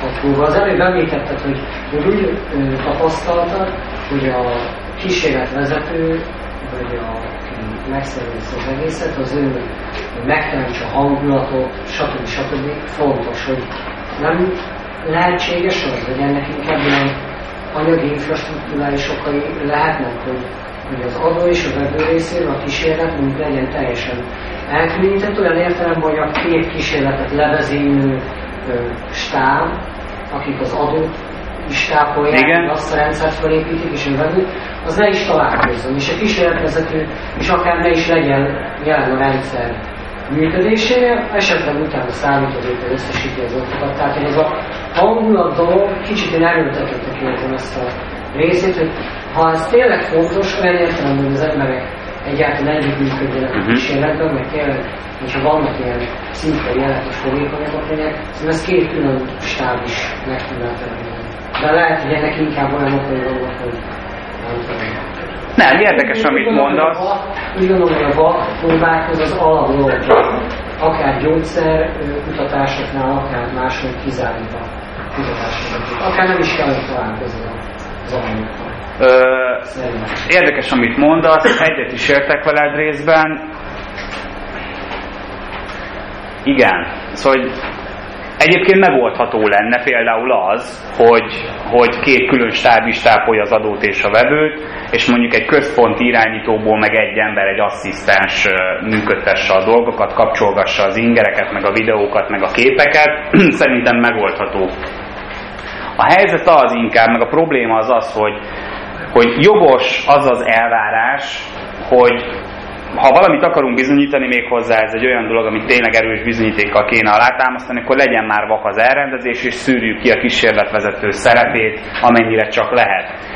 De ez nem egy gyógyszerkísérlet, tehát itt nem molekulákat vizsgálunk, hanem embereket, és valahogy én úgy érzem, hogy ezt nem lehet ugyanazzal a kalappal vagy mércével megítélni, mint egy gyógyszerkísérletet, hanem azt gondolom, hogy azt kellene csinálni, hogy a pszichológiai kísérletek gondolatmenet és logikáját alapulvével lehetőleg legtisztábbá és vakká tenni, amennyire csak lehet, de hogy ki legyen zárva kísérletvezető, az többet rontanánk vele, mint amennyit javítanánk, az az érzésre. Még annyit tennék hozzá, hogy mondhatod, hogy ezek nem molekulának és nem gyógyszerkísérletek. Most egy gyógyszerkísérletnek is olyan egyértelmű a helyzet. Én a gyógyszeriparban dolgozom, és pont ilyen mellékhatásokkal kapcsolatos dolgokkal foglalkozom. És az a helyzet, hogy egy gyógyszer mellékhatása hasonlóan sokszor ugyanennyire bonyolult kérdés, mint hogy valaki épp milyen gondolnak ennek az agyára, stb. És pontosan ez a lényeg, hogy kimutassanak egy összefüggést azt, hogy valaki bevették pillanát, és milyen hatás, mellékhatás történik. Egyszerűen annyira kvantifikálni és kvalifikálni kell a dolgokat, hogy azt kell mondani, hogy hát igen, hogy tudományos értékű legyen a kísérlet, ahhoz le kell csökkenteni, le kell redukálni a dolgokat ennyire. Hogy egyesek azt mondják el, hogy személytelen hozzáállás, vagy személytelenség a kísérletben, mások azt, hogy az a tiszta dolog, az arany, ami az alján marad, miután kiszűnik. Értem, amit mondasz, lehet ilyen kísérleti elrendezést is csinálni szerintem. Meg lehetne próbálni így is. Én nekem arra gondolom, tehát a többek által felvetett illékonyságát, hogy minél többet vizsgáljuk, annál kevesebb az eredmény. Hogy egy esetleges képesség, tehát sem tudom, ez képesség vagy jelenség, de a 0,34% az egy képesség esetében terés. Tehát minimum a 0,50% lenne az, hogy tényleg képes erre, vagy nem. És ezt mi alapján mondod? A jelenség esetében pedig, hogy minden körülmények között képes erre. De ezt mi alapján gondolod, hogy 0,50? Hát 0,50, például, hogyha van egy képességed, mondjuk látsz, vagy szagrász, akkor általában az 80%-ban ugyanazt tudod produkálni. Nagyon jól mondod, mert az a helyzet, hogy az ilyen hétköznapi dolgokkal, mint látás, tehát, hogy ha felvillan egy piros lámpa, nyomjál. Ez egy képesség lenne, vagy pedig egy jelenség. Úgy tekintünk rá, mint egy képesség, amely nem rejtve, de valamilyen szinten nem is elnyomva, hanem felülírva van más képességek által. Ő ilyen ez, hogy telepasszal, és mondjuk akár még ebből pénzünk kell, és akkor bizonyítani kéne, hogy tényleg erre... Bizonyítsa be. Jöjjön el a laborba, aztán produkáljon 0,84-et hétfőn, kedden, szerdán és csütörtökön. Ennyire szerintem... nem tud konzisztens lenni a jelenség. Cifra gondolat, én azt gondolom, hogy érzemet átvisz, mert az még rendben van a 0,34%. Ha valaki ezzel kérkedik, vagy azt mondja, hogy ő telepata, akár még. Hát ez a 0,34% ugye ez az átlag populációból merített minta alapján jön. Tehát ez az, amit mondtam, hogy el kell dönteni, hogy most azt mondja, hogy ő telepata, és hogy ő tudja bizonyítani. Az egy másik vonal, hogyha a zseniket vagy a különös képességűeket vizsgáljuk, meg egy másik elképzelés, hogyha az átlagember, az utcáról bejövőket vizsgáljuk. Ugyanolyan mintákon születnek ezek az eredmények egyébként, mint általában a pszichológiában, hogy a XY professzor a Stanfordon behívja két kreditére a hallgatóit, és akkor fehér középosztálybeli, értitek, fiatal minta alapján vonulja a populációt. Ez egy ilyen kísérlet. Na, akkor most négy jelentkezőnk van, Gyuri, András, Jakab maradt, ott a harmadik, negyedik és ötödik. Igen. Közben vissza akartam lépni, de aztán mégis egy. Végeztek olyan kísérletet, egy adó és több vevő. Soha nem volt ez érdekes, biztos ennek is lehet oka. Kettő. Nekem nagyon érdekes volt az, hogy nem is gondolatátvittel van, nem érzelmetátvittel. Erről nem nagyon beszélek, és még azt is meg mondani, ezt most csak neked szakmai, hogy az evolúciós pszichológiát, ez lehet, hogy jobban beleírni. Lehet, hogy gondolatátvittel nincs, érzelem átvittel van, az ugyanúgy is ráható volna. És most újra és újra visszatérnék arra, hogy amikor az ember futta, többször tettél megértési természetfuttósorra, akkor az ember, tudom, hogy ettől nagyon nehéz visszatartani magát, nem akar neked végül elérni. Pontosban nem akarok meghatározatlan. Nekem tök mindegy, hogy mit mondok. Mi lesz az eredmény? Mert ha már nagyon akarok, akkor már szomorú vagyok, ez meg az, és akkor érdekes módon kijön az, amit akartam. Ez az, amit meg kell tanulnom nekem még. Tehát én nekem ebbe kell fejlődni még szerintem. Továbbra is azt mondom, hogy nem tudom, hogy pontosan milyen volt ugye az elrendezés, vagy milyen volt a protokoll, de nagyon érdekel, hogy létszőt. Jó. Viszont valahogy azt érzem, és én is ezt érzem a dolog mögött. Említetted azt is, hogy azért ez a fajta kísérleti elrendezés az, ami megmaradt, vagy amit gyakran használnak, ez az, ami a leginkább hozza az eredményeket. Most ne azt válasszuk ki az elrendezések közül, ami hozza az eredményeket, hanem azt válasszuk ki, ami a legrigorózusabb, ami a leginkább kiszűri azt, hogy bármiféle egyéb külső tényezőt befolyásolhassa. És ehhez képest én nem értek egyet az 50%-kal, mert egyszerűen azért a statisztikailag ez nem így néz ki a dolog, de azért annyira viszont nem érzem elsőprő erejének ezzel együtt, hogy ismerve azt, hogy a kísérletvezető személye valamilyen módon, ismeretlen módon befolyásolja a kísérletek a kimenetelét, nem érzem elsőprő erejének ehhez képest statisztikai eredményeket. Tehát, hogyha ezért kellene, én ezért nyugodnék meg akkor, mert hogy ugye nem tudjuk, hogy milyen jelenséget vizsgálunk, és kicsit korainak érzem azt is, hogy azt kezdjük el feszegetni, hogy evolúció pszichológiai értelemben ez hova illeszkedhet be, mert még azt sem érzem elég szilárdan megalapozottnak, hogy ez a jelenség létezik. Azért, mert bármit, tehát a vakteszteket nem lehet egy ilyen, ha egyértelműen ki akarjuk jelenteni, hogy a jelenség létezik, nem kerülhető meg az, hogy vakon végezzük el a tesztet. Most az, hogy a gyakorlatban ezt hogy tudjuk kivitelezni, hogy a gyakorlatban hogyan tudjuk megnyugtatni, relaxálni a kísérletben résztvevőket, az legyen egy következő lépés, de a kísérletet vakon végezzük el. Az egyetlen dolog, amit nyitva vagy a dolog, a kérdés, hogy a vevő, az a vevő, vagy pedig a kísérletvezető. Ez egy nagyon érdekes kérdés, és aztán nincs eldöntve. De hogyha ez nyitva marad, akkor már is úgy a kérdés, hogy ez hol ennek van lehetőség a vevő. Jönnek ketten egy szobában a kísérletvezető és a vevő. Nem érintkeznek az adóval. Én láttam, ott voltam. És a kísérletvezető révén nem juthat át valamilyen információt.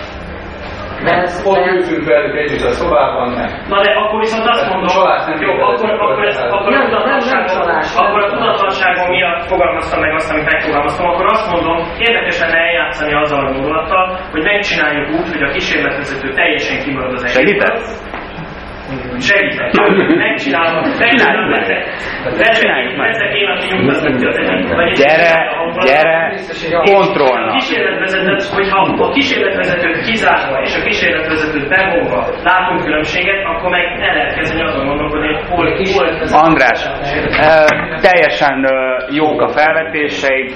Egy olyan környezetben, hogy Közép-Kelet-Európában, ahol nincsen kutatás, a mainstream pszichológiai dolgokra sem, nagyon-nagyon sok mindent lehetne még csinálni, és nagyon-nagyon kevés a lehetőség, meg a forrás. Na de, még csak egy rövid megjegyzés. Én itt csak egy nagyon-nagyon szűk szeletet tudtam megmutatni a tortából. Azoknak a kísérleti, empirikus bizonyítékoknak, vagy empirikus adatoknak a tortájából, amit látszólag, vagy nem látszólag, hit kérdése, vagy meggyőződés kérdése alátámasztani látszanak az ESP jelenségét. Ez csak egy.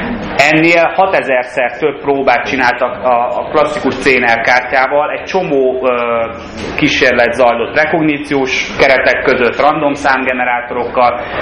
Ha úgy érzed, hogy ez nem elég meggyőző, akkor ne aggódj, van még egy csomó, csak azt most terjedelmi okok miatt nem tudtam itt bemutatni.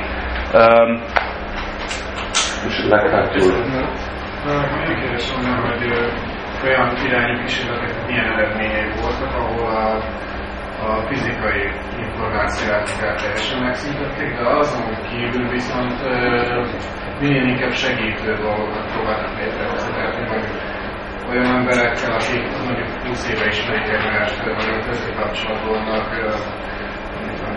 konfliktusmentes házasság, most a többi, akkor a környezet is legyen,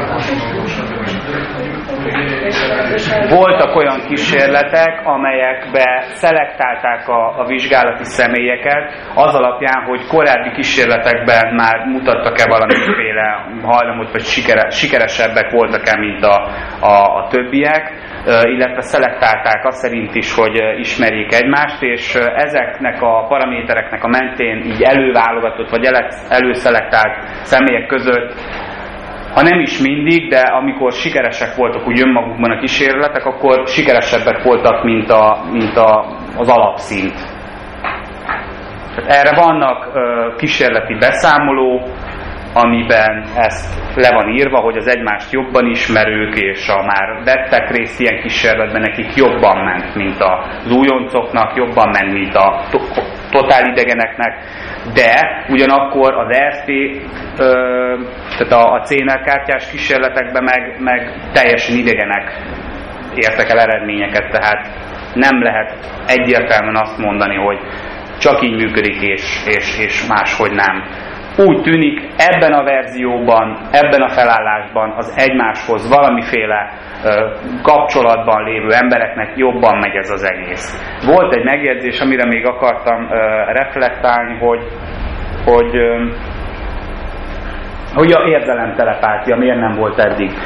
Azért, mert nem volt érzelempszichológia eddig. Ez az én véleményem, nem ex-katedra mondom, hanem azt látom a pszichológia történetet végignézve, hogy azért az 50-es évek óta itt ugye kognitív pszichológiáról beszélünk, meg információelméletekről, és valahogy ebben az ágyban, ebben a keretrendszerben született meg a parapszichológiai kutatásoknak az első modernkori vonulata, és azt kezdték el vizsgálni konkrétan, hogy mi az az információ, a gondolatnak az információsan megragadható része, ami átmegy. Vassy Zoltán írja a könyvében azokat a kutatásokat, amelyben a parapszichológusok konkrétan igyekeztek kimérni, hogy hány bit információ megy át ezzel, meg hány bit megy át azzal.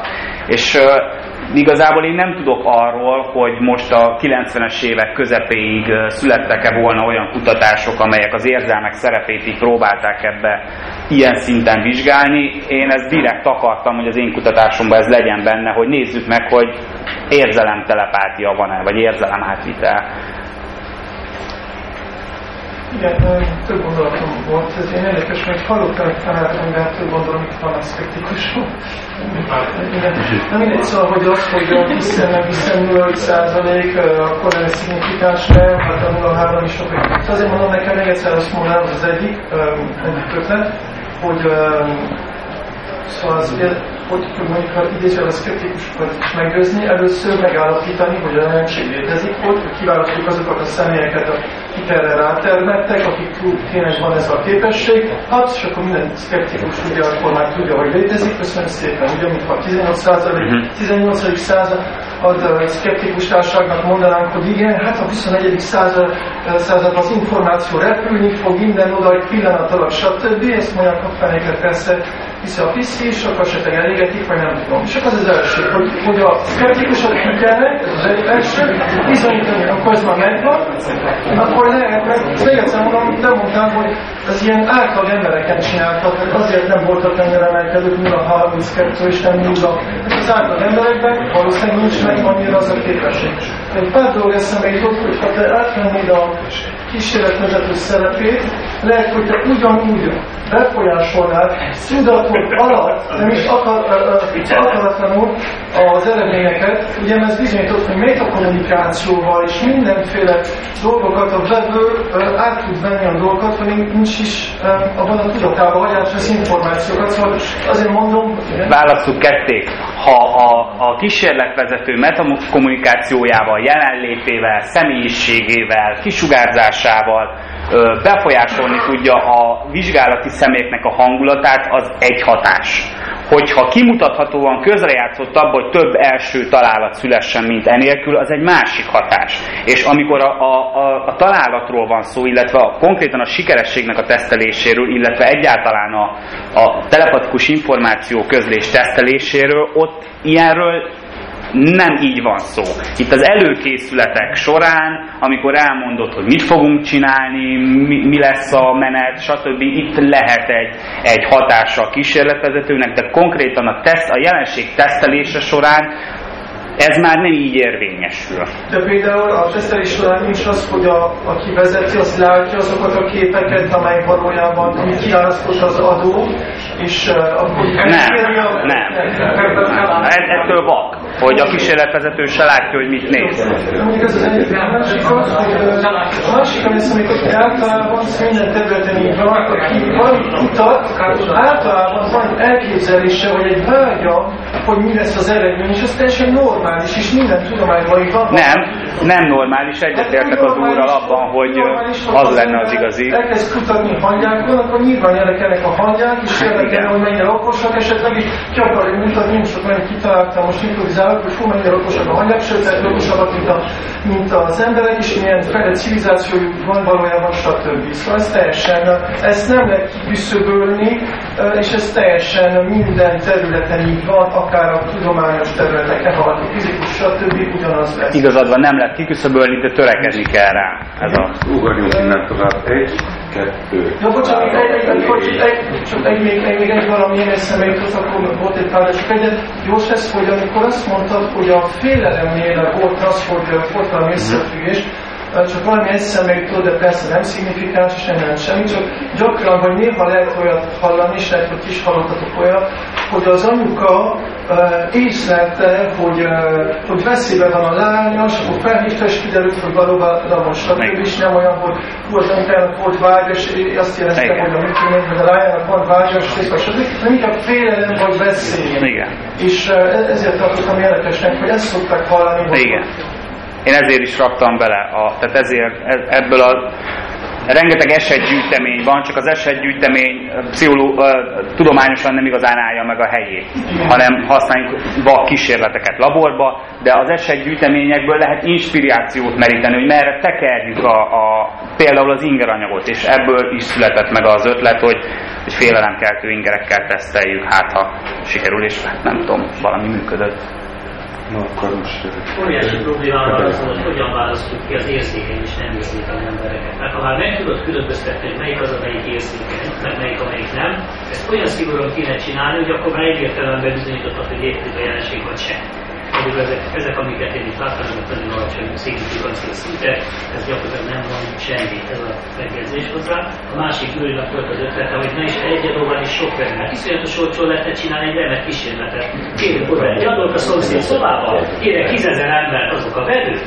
És pillanatok alatt. A távolságfüggő. Az egész minden nap, minden 2 órakor adtok, és akkor sok ezer ember fogja. De csinálom.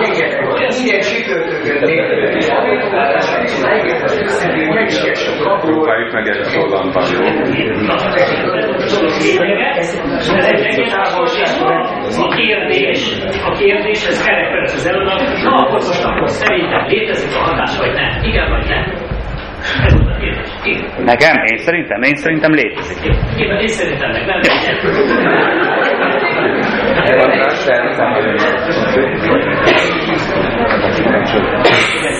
szeretnék is visszatérni a fiók hatásra, ugye azt mondtad a kutatózásban, hogy nemzetőszakért alapján az 34 a valaki valószínűség. De emlékszem, hogy volt pár évvel ezelőtt egy újabb metaanalízis a Donskajdes kísérletekről, aztán talán a Richard Wiseman, de most pedig biztos, aki újra elemezte az egész Donskajdes, és azt hozta ki, hogy összeegyeztethető a publication bias-szel, tehát hogy nem publikálják a negatív eredményeket. És igazából az van a parapszichológiában, hogy mindenről van több metaanalízis, és egyik metaanalízis azt mondja, hogy van, kettős, másik azt mondja, hogy tulajdonképpen nincs. Ugyanazon az adathalmazon, kicsit másképp.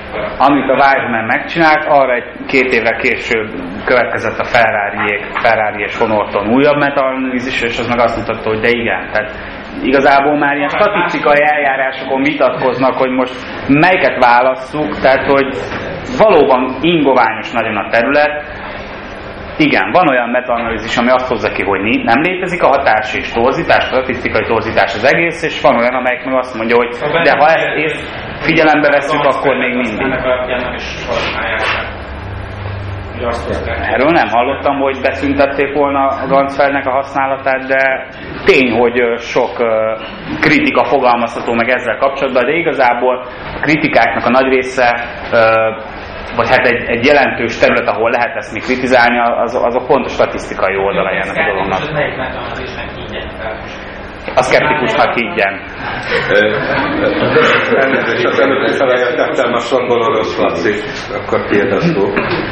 Csak azt szeretném mondani, hogy én ezzel az egésszel, ezzel a problematikával valamikor 10-11 éves koromban találkoztam, az elég régen volt. Azóta a dolog semmit nem ment előre, mert ezeket hallottam, akkor is olvastam, mint most. Csak hogy egyre többen foglalkoznak vele, és egyre modernebb műszerekkel, és most megismétem azt, amit az előttem bele, hogyha felnéztek. Tényleg gondolatávitellel kaptam meg ezt, vagy kommunikáltunk egymással, de ez gondolató, mivel ez a módszer ez nem függ az iránytól és nem függ a távolságtól, akkor olyan rengetegen foglalkoznak ezzel, hogy össze kell beszélni a világban. A parapszichológus megmondja, hogy ti minden csütörtökön van világidő, dél 12-kor attól jelentkezzen be mindenki, aki azt menni fog és küldje azoknak. Minden ott vannak a laborok, ingyen van, nem kell semmi, és az ötkön nem egyszer dobok föl. Egy forintos, hanem egyszer dobok föl 1001 forintos, és most nem statisztikai van. És akkor milyen messze? Hát akkor a holdra is kitelepíteni valaki. Tehát ezek annyira számomra értékelhetetlen fogalmak, hogy én nem tudok azért hallgatok itt, tudok itt mondani, a távolságtól független. Akkor ezt tanuljuk, de mondhatjuk azt valamit, a 17,7 világfényre is ez a hatása nem megy, és nincs megszerethető a távolságfüggés az egyesítkezés. Egyébként a másik pedig, hogy egyáltalán nem így néz ki az, hogy a sok belül van, azt növeli, statisztikailag a belők egymást befolyásolják. Csináltak ilyen kísérleteket úgy, hogy az egyik belőbe egy tév információ születik meg, az a kollektív rendszer zajjá alakítja. Nem, így van. Tehát adók jelennek meg a belőkhez, és nem javítja fel. Tehát nem ad hozzá egy kvalitatív növekmény. De ezt kipróbálták. Tehát amiről beszélünk, gyakorlatilag javarészen elágott csontra szakmában. Hát még elég sovány az eredményben. Nem ilyen sovány. És a kísérletvezető effektus is egy jól összetett. Nem tudom, azért lerágott csontnak azért nem gondolom, mert egy csomó dolgot én a meggyőződésem az, hogy nem tudunk teljes bizonyossággal kijelenteni, viszont vannak alapvető dolgok, amiket lehet látni, nem ebből a kis prezentációból, hanem azt, hogyha az ember átrágja magát a szakirodalmon, szerintem akkor vállalkozzon arra, hogy mond egy mindent átfogó véleményt ennek az egésznek a helyéről, hogy létezik hatás, nem létezik hatás, mert én most egy nagyon picit dolgot tudtam itt most megmutatni, és nem ez a perdöntő bizonyíték ezen a tárgyaláson, hanem az a 80 évnyi szakirodalom, ami megszületett pro és kontra, és valaki aki olvassa a prót és a kontrát is, szerintem akkor lesz így vélemény. A másik meg az, hogy én látok ebben új változtatási lehetőségeket, új irányokat. Sajnálom, hogy az elmúlt 30 évben nem hallott új eredményekről. Szerintem vannak, és szerintem még lehetne tenni, vagy lehetne csinálni olyan paradigmákat, amelyek ilyen új kérdésfelvetések, vagy új irányokba viszik el az egészet, hogy nem nagyon foglalkoztak eddig az érzelmi állapotok ilyen átvitelével, csak azt nézegették, hogy hány bit megy át. Így, meg hány bit megy át úgy. Miközben valószínűleg ökológiailag validabb lenne, hogyha ezt tényleg valahogy az érzelmekhez kötnénk. Szerintem. Akkor ott látható. Szerintem is már majdnem leisültek. Egyrészt nekem önvezet az adás, hogy hozzáállatos rendszer, tehát most érhető mindenfelt a húzott grafikus megszólás, az állatkísérletek érdekel. Komolyan, ez visszatértére vannak, és azok hoznak valami többeket, értelem volt lehetőség. Hát állatkísérletet nem úgy van, hogy megmutatom a kutyának, hogy ezt küld át, és de olyanok voltak, hogy hát igazából ez a pszichokinézis vizsgálatára kitalált paradigmáknak az egyik változata, azt a betűszőt használják, hogy DMILS, de mi az? Direct Mental Influence on Living Systems. És akkor ülnek, és akkor hogy az aranyhalmos menjen ide, és akkor ül és menjen oda, és Nottinghambe csinálják, és adtak rá pénzt, és csinálták, és voltak sikertelen, és voltak sikeres eredmények. Nem tudom most fejből az egész szakirodalmát ennek, de utána lehet nézni. Vagy vörösvértesteken is végeztek hasonló mentális influencia vizsgálatokat, hogy lehet-e. Parancsolj, akkor most... Jó, még az előző hozzászóláson végén volt ez a szintén a kísérletvezető részvételben. Nem most fölmerült, hogy esetleg csalásról lenne szó.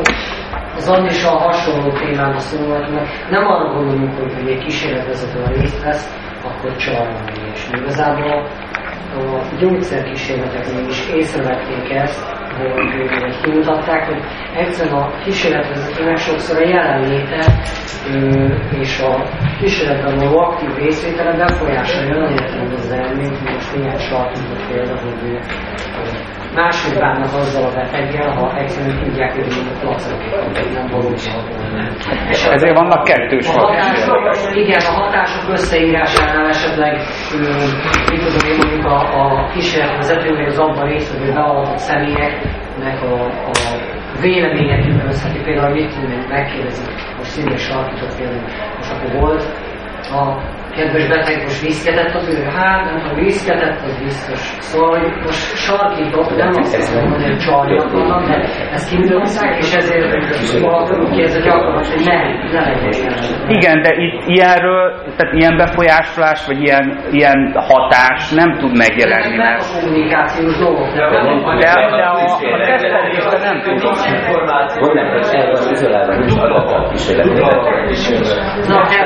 tud. Nincsen kommunikáció a kísérletvezető és az adó, nincsen csalási lehetőség a tesztelés fázisába. Amikor kinyitom az ajtót és bejönnek a laborba, akkor van személyes kommunikáció nyilván, meg ott van egy légkör, meg van valami, de amikor történik a tesztelés, vagy hát ennek a jelenségnek úgy a laboratóriumi vizsgálata, akkor ez dupla vak elrendezés. Igen, ez lett volna a kérdés.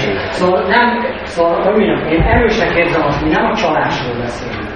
Tehát a gyógyszerkísérleteknél is nem arról szó, hogy csalni akarnak is. De nem, igen. Egyszerűen vannak még ilyen dolgoknál is olyan apró dolgok, amik képesek befolyásolni egy ilyen dolgokról. Mellékhatás.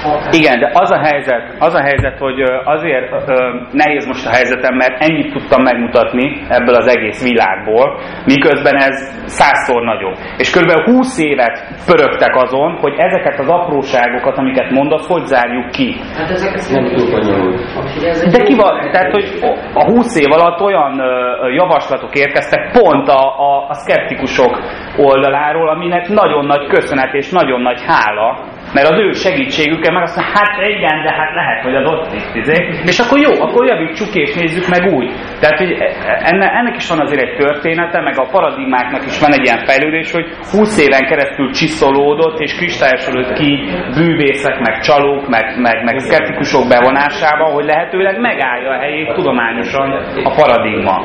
És olyan keretek között működik most ez, amit ez már nem tud megtámadni, ez az ér. Csak azt, hogy én nem tudom elmondani, az az én hibám, meg nem tudok minden részletre kiterjedően kis előadást tartani erről az egészről, ez nyilván terjedelmi kereteknek tudjátok ezt be, de hidd el, hogy nagyon sokat foglalkoztak a különböző szivárgás, mármint érzékszervi szivárgás, vagy hogy küszöböljük ki a kísérletvezetők a metakommunikációját, vagy hogy miért nem elég a sima fal, hanem miért kell a dupla hangszigetelt, vagy hogy iktassuk be. Azért lett automatizált az eljárásnak egy része, hogy lehetőleg ki lehessen küszöbölni ezeket az emberi hibatényezőket. És akkor ugye említetted azt is, hogy azt vetted észre, hogy valamiképp mégis a kísérletvezető befolyásolja az eredményt. Olyan értem, hogy talán nem tudom. Igen, de ez nem egy tudományos kijelentés a részemről, ez csak egy... Ez nem szignifikánsan. Képzeld el, hogy a kísérletvezető és a vevő az egy egység. Tehát ők nem tudják megkülönböztetni, hogy ki vesz, de mind a kettő érdekes van a bajukban. Mert mind a kettő be van zárva a baszobában. Tehát ezért dupla van a kísérletvezetőnek. Igazából nem csinálni sokat a kísérletvezetőnek. De figyelj, ha a kísérlet nincs, akkor nem működik olyan jól. Ez egy érdekes dolog, de ettől dupla van, hogy kísérleteztetek. Figyelj, én szkeptikus vagyok. Ott voltam, megnéztem, nem találtunk ilyen hibát, dupla van. Ez biztos. Ennél azért érdekesebb a dolog. Gábor, akkor... Igen, én azt szeretném mondani, mivel tényleg én kísérleti hibát ilyen értelemben én nem találtam az elmúlt évek alatt, viszont amit az Orosz Laci mondott, hogy az eredmények nem javulnak. Valamint, amit itt elhangzott... Sőt, inkább romlanak. Jó, hát meg a metaanalízisekkel kapcsolatos probléma, azért az nekem mindig egy ilyen vészcsengő, hogy akkor vajon nem ábrándokat kergetünk-e? Lehet. Persze. Na és azért tartom, hogy mindig nagyon fontosnak, hogyha nekünk hány év alatt, nem tudom mióta folynak ezek a kutatások, ezzel a verzióval. Tehát jó, hát 60-70 éve folynak a kísérletek, egyszerűen nincs egy vezérvonalatok. Tehát ugye a Vassy Zoli is azt mondja, elismeri, nem tudja, hogy működik. Teljesen rendben van. A probléma az az, hogy ha nincsenek hipotézisek arra, hogy működik, akkor nem tudjátok a kísérleteket egyre tisztában tenni, kiszúrni a faktorokat. És mindig az történik, hogy valamit tapasztalatok, arra fölépítetek egy hipotézist, akkor azt nem sikerül bizonyítani, megint, akkor megint egy hipotézist. Tehát én értem, hogy van itt egy jó hiszeműen felállított pozitív szignifikancia, de ha stabil és nem bírjátok növelni, tisztítani, nem tudtok kimutatni olyan dolgokat, mint például a távolságra, tehát lehet, hogy ez nincs. De például az, hogy a szigetelés, hogy mondjuk a vas szigeteli, a fa nem szigeteli, a színek szigeteli, tehát ha semmi ilyen konzekvensen nem jön ki, mert mindig fölmerül ilyen, de aztán kiderül, hogy az mégsem, akkor azt jelenti, hogy... Vannak konzekvensen megnyilvánuló jellegzetessége a jelenségnek, ami azért rendre kijön. De én nem ezt szeretném most kihangsúlyozni a felvetésedre, hanem azt, hogy értem, amit mondasz, ez egy jogos probléma, hogy nincs egy olyan teoretikus keret, amiből a hipotéziseinket generálni tudnánk, aztán szisztematikusan tesztelni, de könyörgöm. Akkor vágja ezt valaki a parapszichológia fejéhez, hogyha majd a pszichológiában, a mainstreamben lesz egy egységes keret. Ez irreleváns volt ez a érvelés. Én azt mondom, hogy igen, értem, amit mondasz, de miután a pszichológiában, egyáltalán az emberi lélekkel foglalkozó tudományban nincs egy egységes elméleti teória, mert leginkább 5-6-7 iskola van, amik vagy szintézisbe hozhatók, vagy nem teljesen, ameddig nincs egy egységes keret, és nem is feltétlenül lesz. Tehát vannak pszichológia történészek, akik azt gondolják, hogy nem biztos, hogy lesz. Hát most éppen kognitív uralom utószelébe vagyunk, most affektív pszichológia felé gondolkozunk, Lehet, hogy az egy integratív funkciót is be tud tölteni, nem biztos, de hogy igazából az egész pszichológiából hiányzik ez az egységes teoretikus keret, amit a parapszichológiából hiányoltál, és hogy nagyon jó lenne, hogyha lenne, de még nem tartunk ott, hogy legyen, vagy hogy egyáltalán így elképzeléseink legyenek. Csak az erőség, hogy szoktam mondani a Kárszágán, hogy a meglepő eredményekhez meglepő erősségek kellene. Tehát ha ez létezik, az effektus teljesen mindegy, hogy milyen szinten, hogy most vonalakat választolni, hogy valami, akkor az annyira meglepő állítás, hogy ez mindent megér. De 70 év alatt nem kell megjelenítő nevesen. Én ezt nem így gondolom. Ezt nem így gondolom. Nagyon régen szeretett volna képzelni. Kérdezni, hogy a külvilágot hogyan zárják ki, mert itt beszélünk arról, hogy van egy adó meg egy vevő, és nem tudom, mit csinál az adó, de mi van, de a távolság nem számít elvileg. Igen. Mi van, hogyha van több adó, és nem is azt az adást veszi a vevő, amit gondolom interferálni. Nem tudom, mit csinálni. Hogy lehet ezt kizárni? Ez könnyen lehet, nem tudjuk kizárni. Tehát ez nem egy rádióadás. Tehát most valahol a homályba tapogatózunk, és próbáljuk megtalálni, hogy működik, és hogy nem működik. Ilyeneket nem tudunk kizárni. Nyilván előfordulhat, hogy semmiféle kapcsolat nem jön létre az adó meg a vevő között, mert azt csak feltételezzük. De van ilyen is. János, akkor most... Egy nagyon lényeges megértés itt a hozzáállásban, a kutató hozzáállásában. Itt a lehetőség, hogy tömegesen meg lehessen vizsgálni egy adó, nagyon sok adó. Nagyon sok adó, és egy reggelőbét választ. És ezt nem csinálják. Ha nem akarja megcsinálni azt, amivel jól lehetne bizonyítani, hogy van-e jelenség, vagy nincs, akkor az nagyon gyanús. Pillanat, hogy én nem tudok róla. Az nem jelentené azt az én fejemben, hogy nem volt ilyen. Hát, ha egy ilyen szabadnak nincs róla, akkor... Én se tudok mindenről, elnézést. Szóval, hogy van egy csomó dolog, amiről nekem sincs tudomásom, de van egy csomó forrás, amiben ennek utána lehet nézni, és voltak ilyenek, méghozzá a Radin csinálta a kaszinó kísérleteket, hogy sokan egyszerre egy hatást közvetítsenek, több adó egy vevővel. A másik felállásról nem tudok, hogy egy adó több vevővel, mert az olyan nem fér bele a logikába valamiért.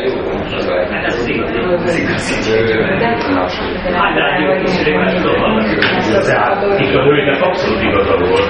Hát azért, hogy önkényesen kijelölt valaki adónak, attól még lehet, hogy spontán ezerek másik emberi adanélkül tud. Érdekel, ez nem sok perces természetesen. Hanem meg olyan ember. Nézzék, ezek feltételezések. Tehát most nem tudunk a természettudományos gondolkodás bevett sémái szerint kijelölni egy fogalmat, definiáljuk a kapcsolatot adó és vevő között. Adó és vevő között az a kapcsolat, hogy nem tudunk ilyen definíciót létrehozni. Feltételezni tudjuk, hogy két élőlény között van valamiféle kapcsolat, és a szándék valamiféleképpen el tud indítani egy intrapszichés folyamatot. Nem biztos, ezt vizsgáljuk. Jó,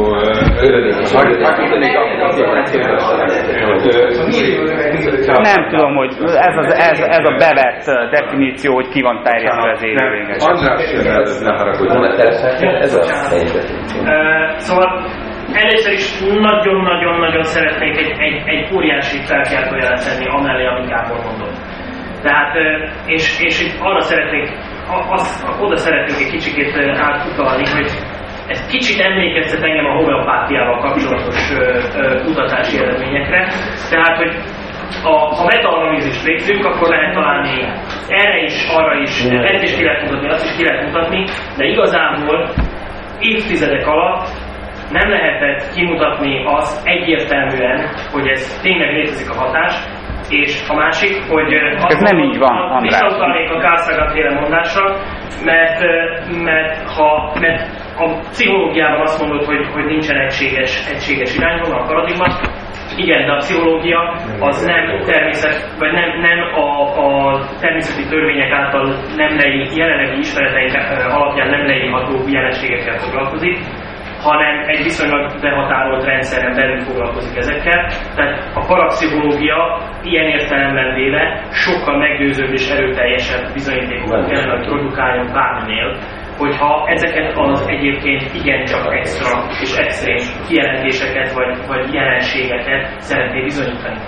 És ez az, ami miatt úgy érzem, hogy az kicsit utaltál, nem tudom, hogy jól értettem-e, hogy a szakirodalomban is megtalunk figyeletbe ez a tendencia, hogy és megint rágunk ugyanazt a csontot, a kísérletvezető személye befolyásolja az eredményt. Na most akkor viszont mindenképpen én azt tartanám irányvonalnak, gondolom már megteszegetem a protokollt, hogy valahogy erre kellene akkor elméletet gyártani és megoldást találni, hogy ezt valahogy ki tudjuk az egészben szűrni, mert akkor tudjuk tényleg egyértelműen kijelenteni, hogy ez működik.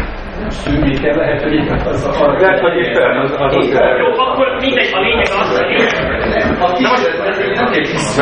meg kellene a jelenséget akarjuk az egészből kivenni. Tehát nem arról az, hogy a kísérletvezetőt nem a kísérletvezetőt akarok félreállítani, elsőször nem a kísérletvezetőt akarok félreállítani, hanem a jelenséget akarom a rendszerből kiszűrni, hogy egyértelműen bizonyítani tudjuk, hogy a jelenség létezik. Én alapvetően azon az állásponton vagyok, hogy nagyon sok minden nem tudunk még erről a jelenségről, vannak adatok, amelyek megmagyarázhatatlanok. Kész. Itt tart a dolog, hogy vannak megmagyarázhatatlan eredmények, amelyek konzekvensen kijönnek bizonyos körülmények között, és nem igazán értjük, hogy miért. De tehát az, hogy létezhet információ áramlás ember és ember között, akkor mondjuk szűkítsük le a kört, ez nem jelent, tehát igazából nem nagyon tudjuk, hogy ez most inkább egy olyan jelenség, amihez a fizikának volna nagyobb kompetenciája, vagy egy olyan jelenség, amihez a pszichológiának. Mert nem érzem én azt, hogy ezt lehetne csak a fizikus szemével vizsgálni, hanem miután ezek intrapszichés folyamatok, nem hiszem, hogy elválasztható a pszichológiai hozzáállás és a pszichés. De innentől kezdve viszont nem tudod azt a vegytisztaságot garantálni, ami kell egy gyógyszerkísérlethez, hogyha már többször emlegettük ezt a példát. Nem tudjuk ezt a természettudományos ezt a tisztaságot, vagy ezt a mindentől függetlenséget, mert benne van az ember, mint változó. De pont erre hogy a gyógyszerkísérleteknél is benne van az ember. Tehát amit mondasz, igen. Az nem ennyire. De az embernek az biológiai, elektrofiziológiai folyamatai valószínűleg más rendszer szerint működnek és mérhetők, mint mondjuk egy ilyen. Volt egy benyomásom.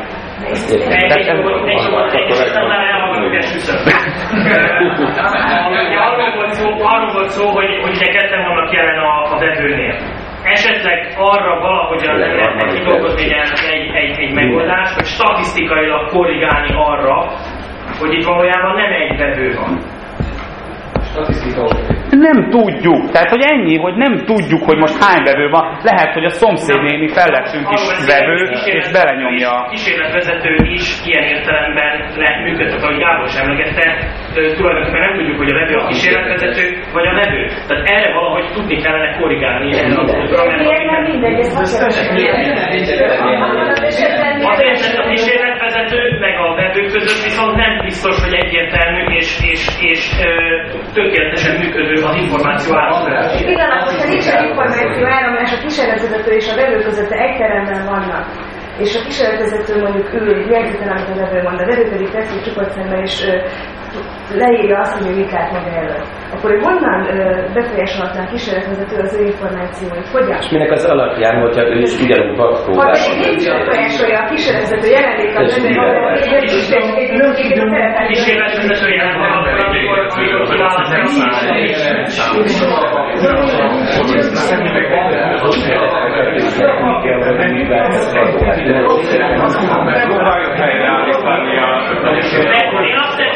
akkor azt nem értem, hogy ezt a vitára miért kapunk lehetőséget akkor, hogy miért nem tudjuk menet közben, hogy mi a kísérleti programról. Na jó, egyébként ez tényleg jó kellene. Mert akkor nem csináltam valami miért magamnak, bocsánat. Nem legúsz parancsolja. Nagyon sűrűséget értések állni főként. matematikai statisztikai oldalról, hogy próbálkoztunk a diszkriminálás 25 és a 30% között. És vannak néző számok, hogy milyen szignifikáncia szint mellett milyen valószínűség. De vannak, vagy csak azt mondjuk, hogy szignifikáns, és el van mindenben. A klasszikus vannak, és a mozilátogatás között 99%-os szignifikáció nagyon-nagyon valószínűségi találva. Van, minden egyes eredményhez hozzá tudok rendelni egy konkrét szignifikancia szintet is, csak általában nem matematikai statisztikusoknak tartom az előadást. Úgyhogy nem mindig szükséges ez az információ, de a szakirodalmi könyveket elő lehet venni, és én meg tudom mondani, hogy milyen szignifikancia szint tartozik hozzá. A bevett standard az az, hogy ezekben a kutatásokban a pszichológiai közvélemény és a tudományos pszichológiai kutatások standardjét vesszük alapul, tehát a legalacsonyabb elfogadható szignifikancia szint az 5%-nál kisebb tévedési valószínűség, vagyis az elsőfajú hibának a valószínűsége. De általában 1%-os szinten is vannak szignifikáns eredmények, ritka az, ahol egy ezrelékes szinten tud ez az eredmény szignifikáns lenni, de az 5%-1% a vérvadó, ami én úgy tudom, hogy természettudományi kísérletekben nagyon laza lenne, de humán kísérletekben, pszichológiai kísérletekben ez a nemzetközileg elfogadott standard, tehát nem mi találjuk ki. 5% meg 1%, illetve ennél kisebbek. Igen. Nekem egy javaslatom lenne a kísérleti folyamathoz, az, hogy 42-et látnak. És akkor 42-ből kell letalálni, hogy mit látnak. De legyen benne mondjuk pár füles képen, nem majd fekete képen. Nem 40 képet látnak. Jó, mindegy az, hogy legyen benne olyan, hogy mint a placebóban, hogy... Ja, hogy semmi. És hogy azt letalálják el, hogy adott százalékban. És miért jó? Ez amit nem laknánk be még ötöt. Hogy mindig ügyes. A képekkel irány számok. Ez javaslatot nem kérdezik, hogy esetleg van-e például? Nem tudok róla, hogy ilyennel próbálkoztak volna, csak nem látom nagyon az értelmét, mert...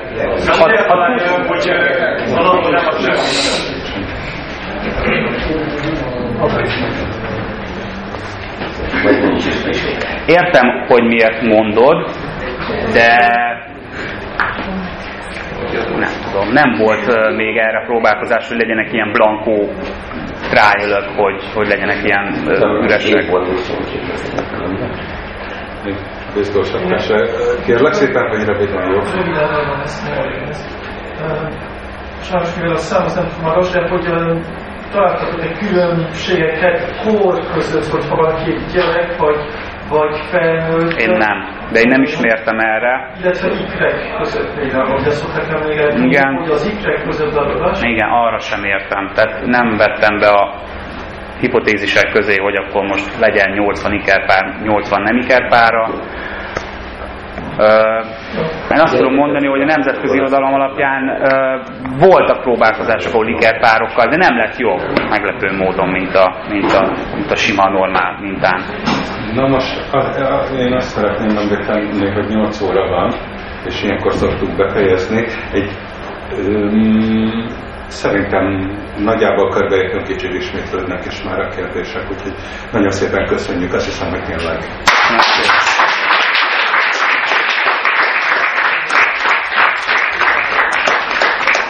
Nekem a legjobb, mert én rengeteget tanulok ebből. Tehát lesz két kollégám. Nekünk meg nagyon jó, mert ez olyan előadottak.